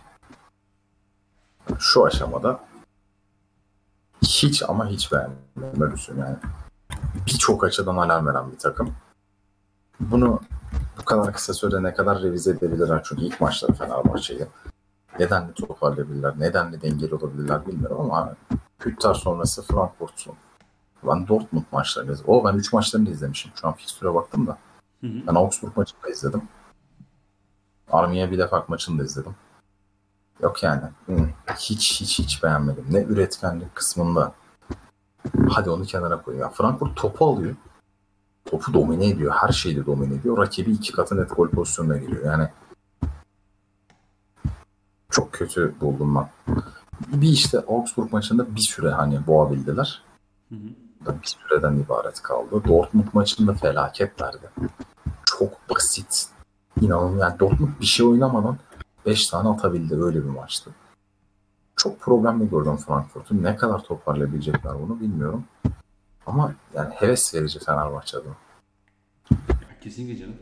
Ee, onun dışında ya bu grupla alakalı çok fazla ekleyeceğim bir şey yok çünkü hakikaten izlemiyorum yani o yüzden boş sıkmaya da şimdi şeye gerek yok. Ee, ama dediğim gibi hani diğer şey ikililerine bakıyorum işte. Ee, yani diğer gruplardaki ilk iki sıradaki takımlara bakıyorum da hani Fenerbahçe hakikaten e, fena olmayan bir gruba düşmüş gibi gözüküyor şu anda. Antwerp'e geldikleri zaman da kendilerini ağırlarız. Çiçek miçek atıp bir şekilde Fenerbahçe çözeceğiz. Sana ya. Ee, Antwerp hakkında fikrin var mı? Güzel bir şehir. Liman şehri. Teşekkür ederiz abi. Hani anlamış oldun değil mi? yani, Bu arada demin e, içimde kaldı. Demin Sporting konuşurken bahsetmedik. Sporting stoperleri falan ciddi sorunlu bu arada. arka direklerin diyorum ben. Ya o kadar övdük takımı falan da hani Amorim'in aslında biraz olayı ve bayrak dört tane falan adam var. Yani o stoperler falan davetkar yani. Şimdi bir de Olympiakos kadrosuna bakıyorum. Abi ya Türkiye'den geçmiş ya da Türkiye'de çok istenmiş oyuncularla dolu bir kadro. Yani hani o kadar kulak aşinalığı oluşturan bir kadro ki. Sadece bu yaz transfer döneminde bile adı geçmiş. Bak Vaçlik bu takımda. Hı hı. Sokrates bu takımda. Ronnie Lopez bu takımda. Tiquinho bu takımda. Şeye bakıyorsun eski Türkiye'de oynayanlar. Onyekuru burada. Valbuena burada. Avraham Papadopoulos'una kadar burada. Hani sahadaki hiçbir oyuncuyu böyle dinlerken aa bu kimdi ya dedirtmeyecek. Papadopoulos Olympiakos basket takımının üçlü oynaması gerekmiyor mu ya? Yani o ismin değil mi? Ya da Olympiakos'un başka lazım. Yani ne işin var? Ondan çok şey Panathinaikos'un çılgın başkanının yerine. Git abi sen şey ol ya 3 ol baskette ya. Ne işin var senin futbolda? Oyuncu başkan değil mi? Tarihte bir iki deniyoruz. Aynen öyle abi. Ee, onlar da hakikaten bir toplama takım olmuşlar gibi gözüküyor. Onyekuru gol atmış bu arada. Son maçta. Çok iyi abi. Fener- Fenerbahçe'nin kabusu olmuştu biliyorsun. Hani anlatmamıza gerek yok. Ee, Onyekuru gerçekten savunması çok bug ya. Yani müthiş bir topçu hakikaten. ya. yeterince üreticin varsa Onyekuru'yu gönül rahatlığıyla koşturabileceğin kadar üreticin varsa bu adam. Tabii, Bakınız 18-19 Galatasaray. Mesela yani. Bu arada bakınız hani bakınız değil hani bakınız. Burada da bir ses gitmiş olsa, bak, şakayla. burada da ses gitmiş olsa bu şakayı da kesmek zorunda kalsak ne iyi olur. Evet abi. Evet abi. Galatasaray'ın grubu. Galatasaray, Lazio, Lokomotiv Moskova ve Marsilya ile eşleşti E grubunda. Ee, senin bu takımlarla alakalı bir bilgin, e, bir araştırman var mı? Valla Lazio'yu Sarri geldikten sonra bir tane özette izledim o kadar. O kadar yani bu penaltı üstüne penaltı attıkları bir maç vardı. Oo bir dakika o da Napoli'ydi dur. Ben Lazio'yu hangi maçta izledim? 3 birlik bir maçta izledim Lazio. Sarı'nın. Napoli'sini izleyip bize Ee, Empoli maçıymış abi. Empoli maçında izledim. Geriye düşüyorlar. 1-1 oluyor falan. 1-1'den sonra çok ciddi geçiş pozisyonları vermişler ama yani özetin yalancısıyım ben de. Onun dışında çok bir fikrim yok. Bu arada istatistiklerine baktım evet ikiye katlamış Empoli şutlarla falan. Marsilya'yı işte Cengiz oynuyordu. Bir tam maç izleme fırsatı buldum. Zaten izlediğimiz hemen her maçta gol atıyor Cengiz. De başladı böyle. Ee, Saint Etienne maçlarını takip edebildim. Yani Marsilya'da şöyle bir şey var. Galatasaray adına sıkıntılı kısmı şu. Koridor savunmaları çok iyi değil bence. Ama yani en azından o maçta gördüğüm kadarıyla. Ama e, mesela bir diğer zaaflardan hani işte çakalı santrforla oynamıyorlar. Paya sahte 9 gibi oynuyor falan. Ama hani Galatasaray şu ana kadar o tip oyuncuları boğabilecek bir savunma görüntüsü de vermedi. Tam aksine Marsilya bir kenarda başlayıp diğer kenarda bitirdiği pozisyonlarla pozisyon buluyor ve gol buluyor. O da Galatasaray'ın en büyük zaafı. şu ana kadar. İşte son maçta Fananolt bırakıyor. Nelson'a bir çalım. Boya tarafından gol oluyor falan. Ama bir maç izledim. Yani dediğim gibi hani çok ısrarcı olabileceğim şeyler değil bunlar. Bir tek Saint-Étienne. Belki Saint-Étienne maçında özel bir şeydi. Onu görmek lazım. Lokomotif hakkında direkt fikrim yok. Lokomotive ne zaman gidiyor Galatasaray? Efendim? Lokomotive ne zaman gidiyor Galatasaray? Aa bir dakika. Bakalım ona. O önemli. Şu an taktuk klavye sesi geliyor olabilir. Kusura bakmayın. Galatasaray, Galatasaray iç sahada Lazio ile başlıyormuş. Dış sahada Lazio ile de bitiyordur o zaman. hı hı. diye tahmin ediyorum. Baktım buldum ben. Ee, şeyde. Ee, 21 Ekim. 21 Ekim aynen. O lokomotif dönüşü Beşiktaş deplasmanı. Hadi buyurun. Ee, Beşiktaş orada kimle oynuyor? Bu Tam Galatasaray maçı. üçüncü maç mı bu? Sporting. Sporting de içeride mi oynuyor? Hı hı. Salıya denk gelmiş o maç. Beşiktaş'ın iki gün dinlenme avantajı mı olacak o maç için? Artı Galatasaray'ın bir de seyahat. Yani. Muhtemelen Evet, Beşiktaş- Lokomotiv maçı muhtemelen geç saatte de olur. Hani Beşiktaş Sporting İstanbul'da mı? öyle olması lazım. O zaman derbi pazartesiye falan alınabilir ya. Öyle bir maç olabilir. Evet evet mantıklı yani milli araya denk gelmiyorsa ki Tabii, gelmiyor. hatta- Gelmiyor bu arada. Gelmiyor. Sanıyorum hakkaniyetli durumda bu olur. Çünkü zor yani. Perşembe gece, Cuma sabah neredeyse Rusya'dan dönüp pazar bir de derbiye çıkmak kolay değil yani. yani biraz Olur Hem muhtemelen. Avrupa- Muhtemelen bence öyle yaparlar zaten ya. Ben çok bir şey olacağını düşünmüyorum. tabii tabii yani hani Avrupa puanı diyoruz bilmem ne falan diyor. Yani bu tarz basit şeylerde de hani yardımcı olması lazım takımlar. Peki. Kankacığım e, ekleyeceğin bir şey yoksa kurallara. E, yavaştan 3-5 soru vardı. Onları cevaplayalım ve yavaştan da Olur. kapatalım. Olur. E, Enes Güntekin sormuş. Taylan Antalya'da bu sezon müdahale sayısında geçtiğim sezona göre minutes e, tackle olarak aşağı düşer mi? Golez bizim ismimizin ilk harfleri neden küçük yazıyor? İyi yayınlar. Ya, bu kasten bir şey değil yani. İlk şeyi anlamadım. İlk dediğini anlamadım. Ya o, o da şey işte boş muhabbet işte şeyi soruyor. Taylan Antalya'nın bu sene işte e, dakika başına şeyi e, tackle'ı düşer mi diyor, hamlesi düşer mi diyor. Ya Hani- düşmüş bunu zaten bugün kendi çıkarmadı. Evet yani işte şey devam eder mi böyle diyor da ben de bunun çok küçük Ha. bir örnek grubu olduğunu söylüyorum kendisine. Eder. Benim ta- yani tahmin sorusu eder. Bence eğrisi doğrusunu bulacak. Bir, bir şekilde bir dengeye geliş, gelecektir diye düşünüyorum ben. E, Ben yok ki ben göre düşeceğini düşünüyorum. Olabilir. Öyle neden bizim ismimizin ilk harfini küçük yazıyor? Yani bir tweette kardeşim denk gelmiştir yani ne yapalım? Ya biraz tweet atıp Bir daha sonra Enes Olur. Güntekin ata, büyük harflerle yazarız yani. Bütün komple ismini büyük harflerle yazarız yani. yani sana tweet ithaf ediliyor ve derdim bu gerçekten? Harbiden ya. Etkileşim de vermiyor o tweet'e. Neyse. Hazır yok arkasından oh rahat rahat saldı. Verdiyse de vermedi yani şu andan sonra. Aynen öyle. Kabul etmiyoruz. Tavrımız net. Sevgili Sir Emitson sormuş. Olası Montero transferine olumlu musunuz? Salih Neyi transfer? Ee, Montero. Beşiktaş'ın Montero Tamam. transferine. Teknik dedim. Ee, olumlu bakıyor musun sen bu hamleye? Ben Beşiktaş'ın alacağı stoperin sağ stoper olması gerektiğini düşünüyordum işin açığı. Beşiktaş'ın oyunu sağdan çevirmeye devam etmesi gerektiğini düşünüyorum. Çünkü Beşiktaş'ın üretim merkezi sağ tarafı. Rozi'si, Atiba'sı veya Salih'i, Gezali. Hani o, o tarafa yanaşan bir oyuncu olması gerektiğini düşünüyordum. Olmuyor. Hani Montero'nun ciddi eksikleri var. Önemli bir artısı var. İki tane artısı var. Hani çok savruk bir oyuncu değil bir. Nefis bir ayağı var iki. Yani kafa sürekli yukarıda. 3 ligi biliyor. Efendim? Üçüncüsü de ligi biliyor. Aynen öyle. Zaafları ne?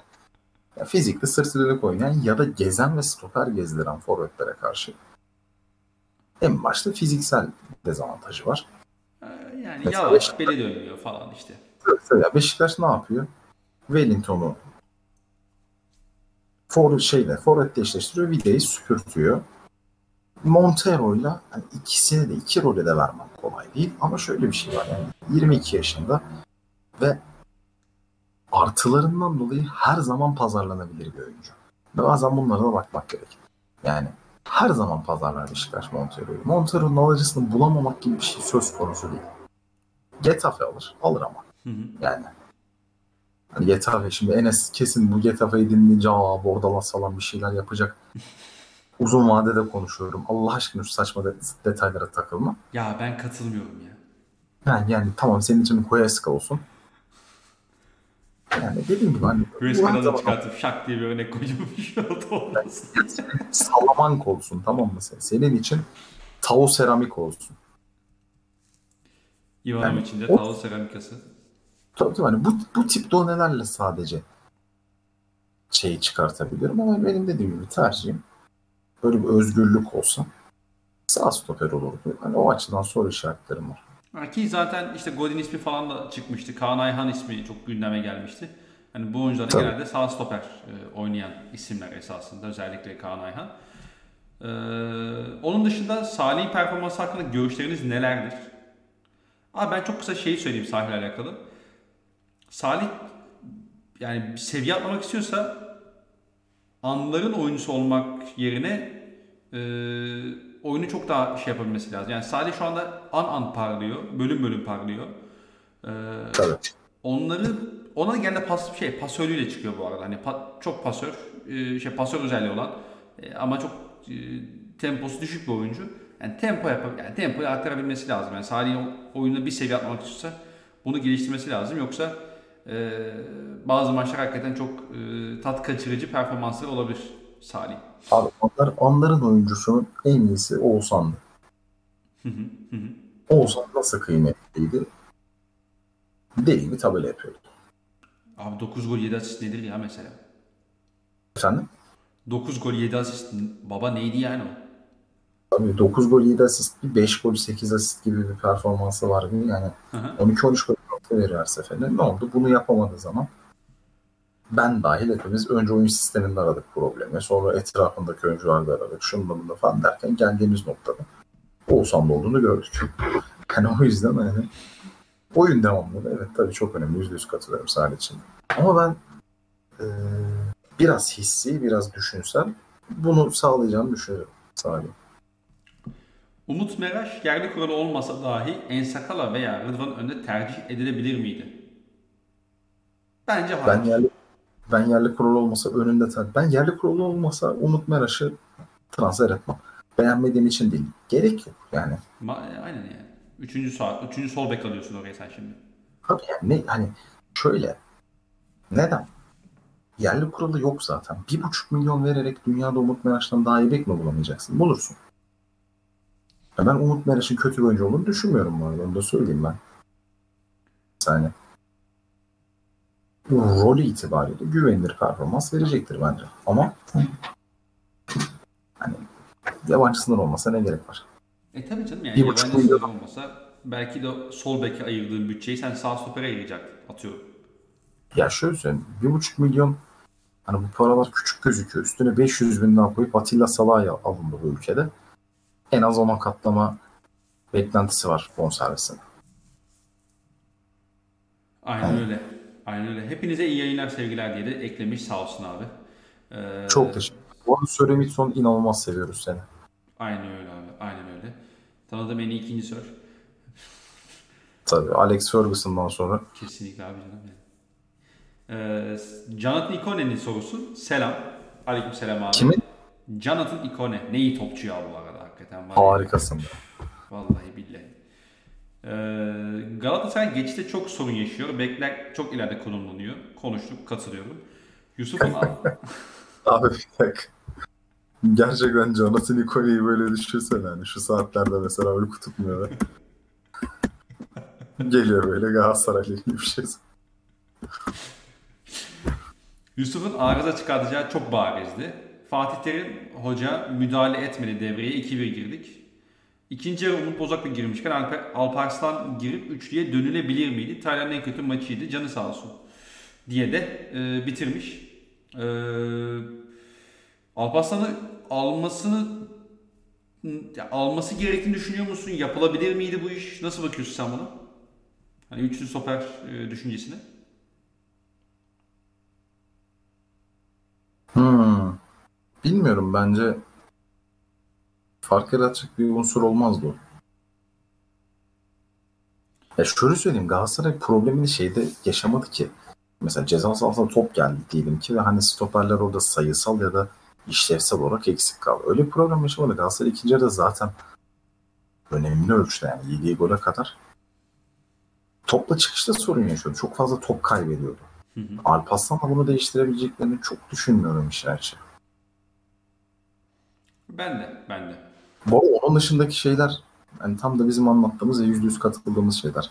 Galatasaray'da işte sorun yaşıyor. Beklerilerle konumlanıyor işte Yusuf'un performansı. Evet yani Tayland'ın en kötü maçıydı sana kadar. İmza yani.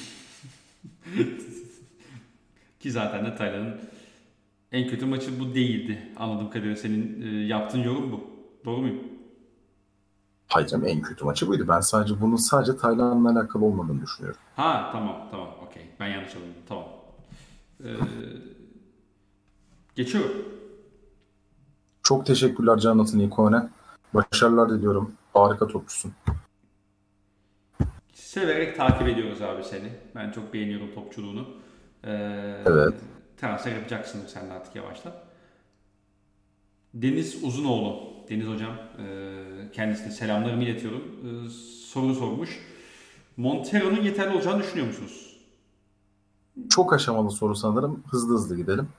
Aynen. Yani şey pardon soru soru gidelim. Hızlı diyorum. Yeterli olacağını düşünüyor musun? Yani bence hayır. Şu an hayır. Yani bence şey e, mantığını anlayabiliyorum en azından transferin öyle söyleyeyim. E, forvetleri ve hücum hattı seni çok rahatsız etmeyen fizik olarak çok rahatsız etmeyen ama yine bir pres uygulamaya çalışan takımlara karşı seni savunmadan çıkartır ve kıymetli olur. Geçen sene de yaptı bunu. E, Şampiyonlar Ligi ha, pardon. Şey, o kadar. Ee, Şampiyonlar Ligi seviyesi için defans hattının şahsen yeterli olacağını düşünmüyorum. Herhalde biz de mutabıkız bu konuda. Sağ bek için alternatif yokken Umut Meraş ne kadar mantıklı? Yani bunun şeyi yerli kuralı zaten. Hani sebebi yerli kuralı aslında Beşiktaş'ın oraya bir hamle yapmak e, gereğinin oluşması. En sakalının yaşadığı problemden sonra. Ha yani yerli kuralı ama mesela hani dese ki e, Rıdvan var dese o konuda da haklı. Yani şey gayet sorgulanabilir bir şey bence. Sağ bekin alternatifi yok. Üç tane sol bek var. Evet bu sorgulanabilir bir şey. Evet evet yani bunu kesinlikle sorgulanabilir bir e, hal aldı aslında. Hani Beşiktaş'ın kanat şey e, bek rotasyonu ama şu var. E, Beşiktaş son maçta Rıdvan'ın yerine Necip aldı. En sakallı yokken ne, yani Rıdvan'ın sakallı. Yani kaç defa denk gelir diye sorabilirsiniz. Haklılaşmış oldu. Efendim?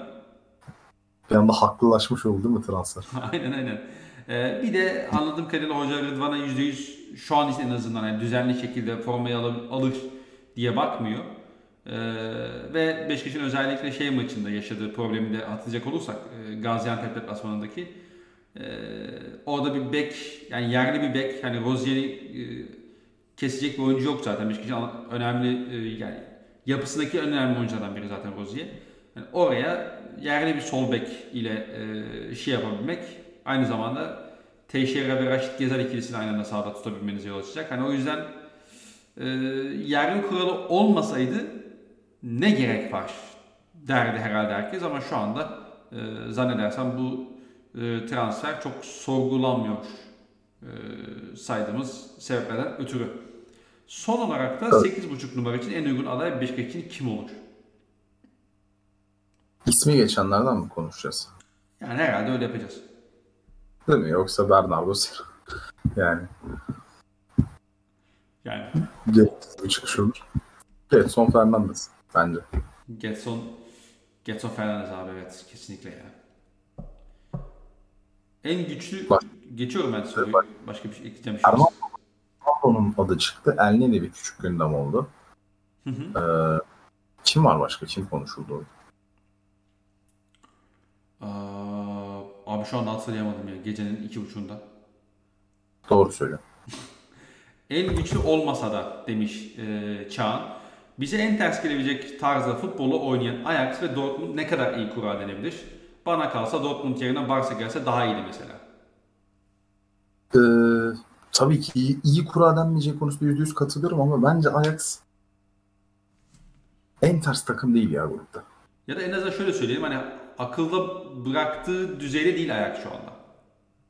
Tabii. Hani tahmin, edil, tahmin edildiğinden daha kötü durumdalar diye herhalde e, toparlayabiliriz. Ajax. Ya şöyle. PSV maçlarını izledim çok kötülerdi mesela. Ha şey Yani- e, kupa finali şey e, Süper Kupa finali.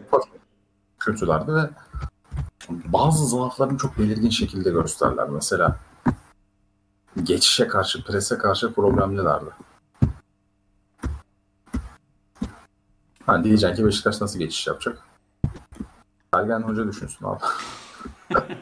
yani her, her şeyi de biz düşün. Biz sadece problemi ortaya koyarız. Gördüğümüzü söyleriz. Artık e, hoca da çıkacak orada en doğru çözümü bulacak tabii ki. son soruya geçiyorum. Ya da son iki soruya. E, Yusuf Ahmet sormuş. Kendisine selamlarımızı iletiyoruz.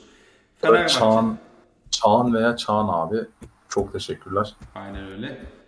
Ee, Fenerbahçe bence oyunu savunma yönünü çok iyi beceriyor fakat Altay maçının özellikle ilk yarısında hücum pozisyon, hücumda pozisyonu bile yoktu.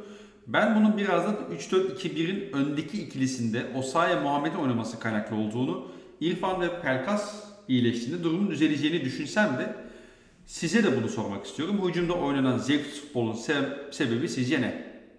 Ha, bence açıklamışsın. Bence açıklamışsın. Ayrıca de Vitor Pereira e, biz ilk e, Adana Demir maçından sonra da e, hani anlatmaya çalışmıştık. Fenerbahçe zaten ben e, yarı sahada çok üreteyim işte tempo yapayım diye çıkmıyor. Kadro da buna biraz müsait değil. Üçlü savunma oynuyorsun zaten. E, ve Tabii. Fenerbahçe hani olabildiğince merkezde top kaybetmemek üzerine biraz orta sahayı geç, e, çabuk geçme üzerine bir planı var. Hani yeri geldi hava topuyla direkt uzun di- dikiyorlar işte şeye Valencia'ya ya da işte atıyorum e, o gün işte Samat oynuyorsa Samatta'ya. O yüzden bu biraz sistemin yani ve hocanın hücum ederken savunmayı düşünmesinden de kaynaklı. Ama evet Fenerbahçe'nin e, hani Yusuf Ahmet'in yazdığı gibi Osay ve Muhammed'in olduğu bir denklemde e, yarı saha hücumunda, set hücumunda üretmesi de çok kolay değil gibi gözüküyor. Aynen öyle. Yusuf Ahmet mükemmel tanımlamışsın. Ayrıca arkadaş seçimlerin çok iyi. Kesinlikle. Benim tanıdığım en iyi Yusuf, Ahmet, Yusuf ve Ahmet ayrıca hani üç farklı kombinasyona tanıdığım en iyi isim diyorum kendisine. Ayrıca Sörden kalecilik master klası almak için nereye başvuruyoruz? Bana çünkü e, o işin en üst seviyesi ben olduğum için benden ona geçerse belki onu da biraz sekebilir. Ya hiçbir şey demek istemiyorum sana. Utan. Yani çok senin geçenki kalecilik performansını izledim. Benim topun üstüne oturuşum etmez. Ya şimdi o başka bir klasman. Doğru söylüyorsun. Sen uçuyorsun. Yani sen uçuyorsun, sağa uçuyorsun, sola uçuyorsun, refleks bilmem ne falan. Bak benim pratikliğe bak. Otur topun üstüne. Atsın hadi bakayım. Çok ikna edici bir şey oldu bu arada. Rica ediyorum ya atabilen atsın ya. Hadi bakalım ben topun üzerine oturdum. Hadi topu alın bakalım. Yok hakikaten o maçta da fena bir performansımız yoktu naçizane. Ee, teşekkür ediyorum. Ee, son soru için özellikle e, sevgili Yusuf Ahmet'e. Evet. Evet Alperen'cim bir buçuk saati devirdik yine biz seninle. Varsa e, son bir cümlen alayım. Ondan sonra da yayını kapatacağım. Ee, sırf Enes aynı safta olmamak için West Ham United gibi keyifli bir takımı desteklememek çok acı. Herkese iyi geceler. Kendileri de Belçika'ya gelecek bu arada. Henk'le eşleştiler.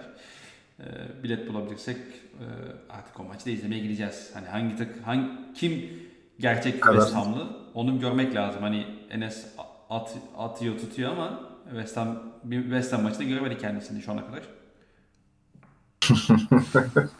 Yani Laflı olmuyor öyle işler yani. Sevgili Enes Güntekin. Enes Discord'a gelip One forever bro. Yani geç bu işleri. Tabii tabii. Yani böyle, böyle Ham. kolay yani. West Ham sevgisi takımı Belçika'da bile yalnız bırakmamaktır. Kesinlikle abi gideceğiz daha bir de havalimanında karşılayacağız ya adamları. Aynen öyle. o gün işten izin alacağım yani. Neyse. Ee, Brom ağzına sağlık. Çok teşekkürler senin. Teşekkür ederim. Dinleyen herkese teşekkür ederiz. Ee, milli aradan sonra liglerin başladığı e, hafta e, yine karşınızda olmayı temenni ediyoruz. Enes de herhalde artık yavaş yavaş rotasyona dahil olacaktır. Tabii tabii. Milli arada da geliriz ya. Gelmek isterseniz geliriz canım. Niye olmasın? Kura, kuralları daha derinlemesine analizleriz. Bir şeyler yaparız. Milli takım konuşuruz. Ben maça gideceğim. Onu konuşuruz. Aha, üç tane milli maç var ya yani konuşuruz illa. Bizim ağzımız biliyor musun? Sorma ya. Amsterdam Arena'dan canlı yayın. Ova. Ya, ya. Ova. O zaman o maçta hiç konuşmayalım abi. ya da siz konuşun ben yokum. Mesaisiz geçsin. Bir günde elinden kamerayı bırak ve sadece maçı izle. Ya, kardeşim sen benim maç izleme deneyimimi pek bilmediğin için böyle atıp tutuyorsun tabii. Ee, ben e, maça gittiği zaman telefonu çok fazla kullanmayan, e, tar taraftarını yapmaya çalışan, tezahüratlarını yapmaya çalışan bir e, bireyim. O yüzden e, araştırmanı öneririm. diyor ve yayını burada noktalamak istiyorum. Buram tekrardan ağzına sağlık. Dinleyenlere de e, bir kez daha Tamam. teşekkür ederiz. Bir sonraki bölümde yine görüşmek üzere. Hoşçakalın. Hoşçakalın. Çok teşekkürler herkese.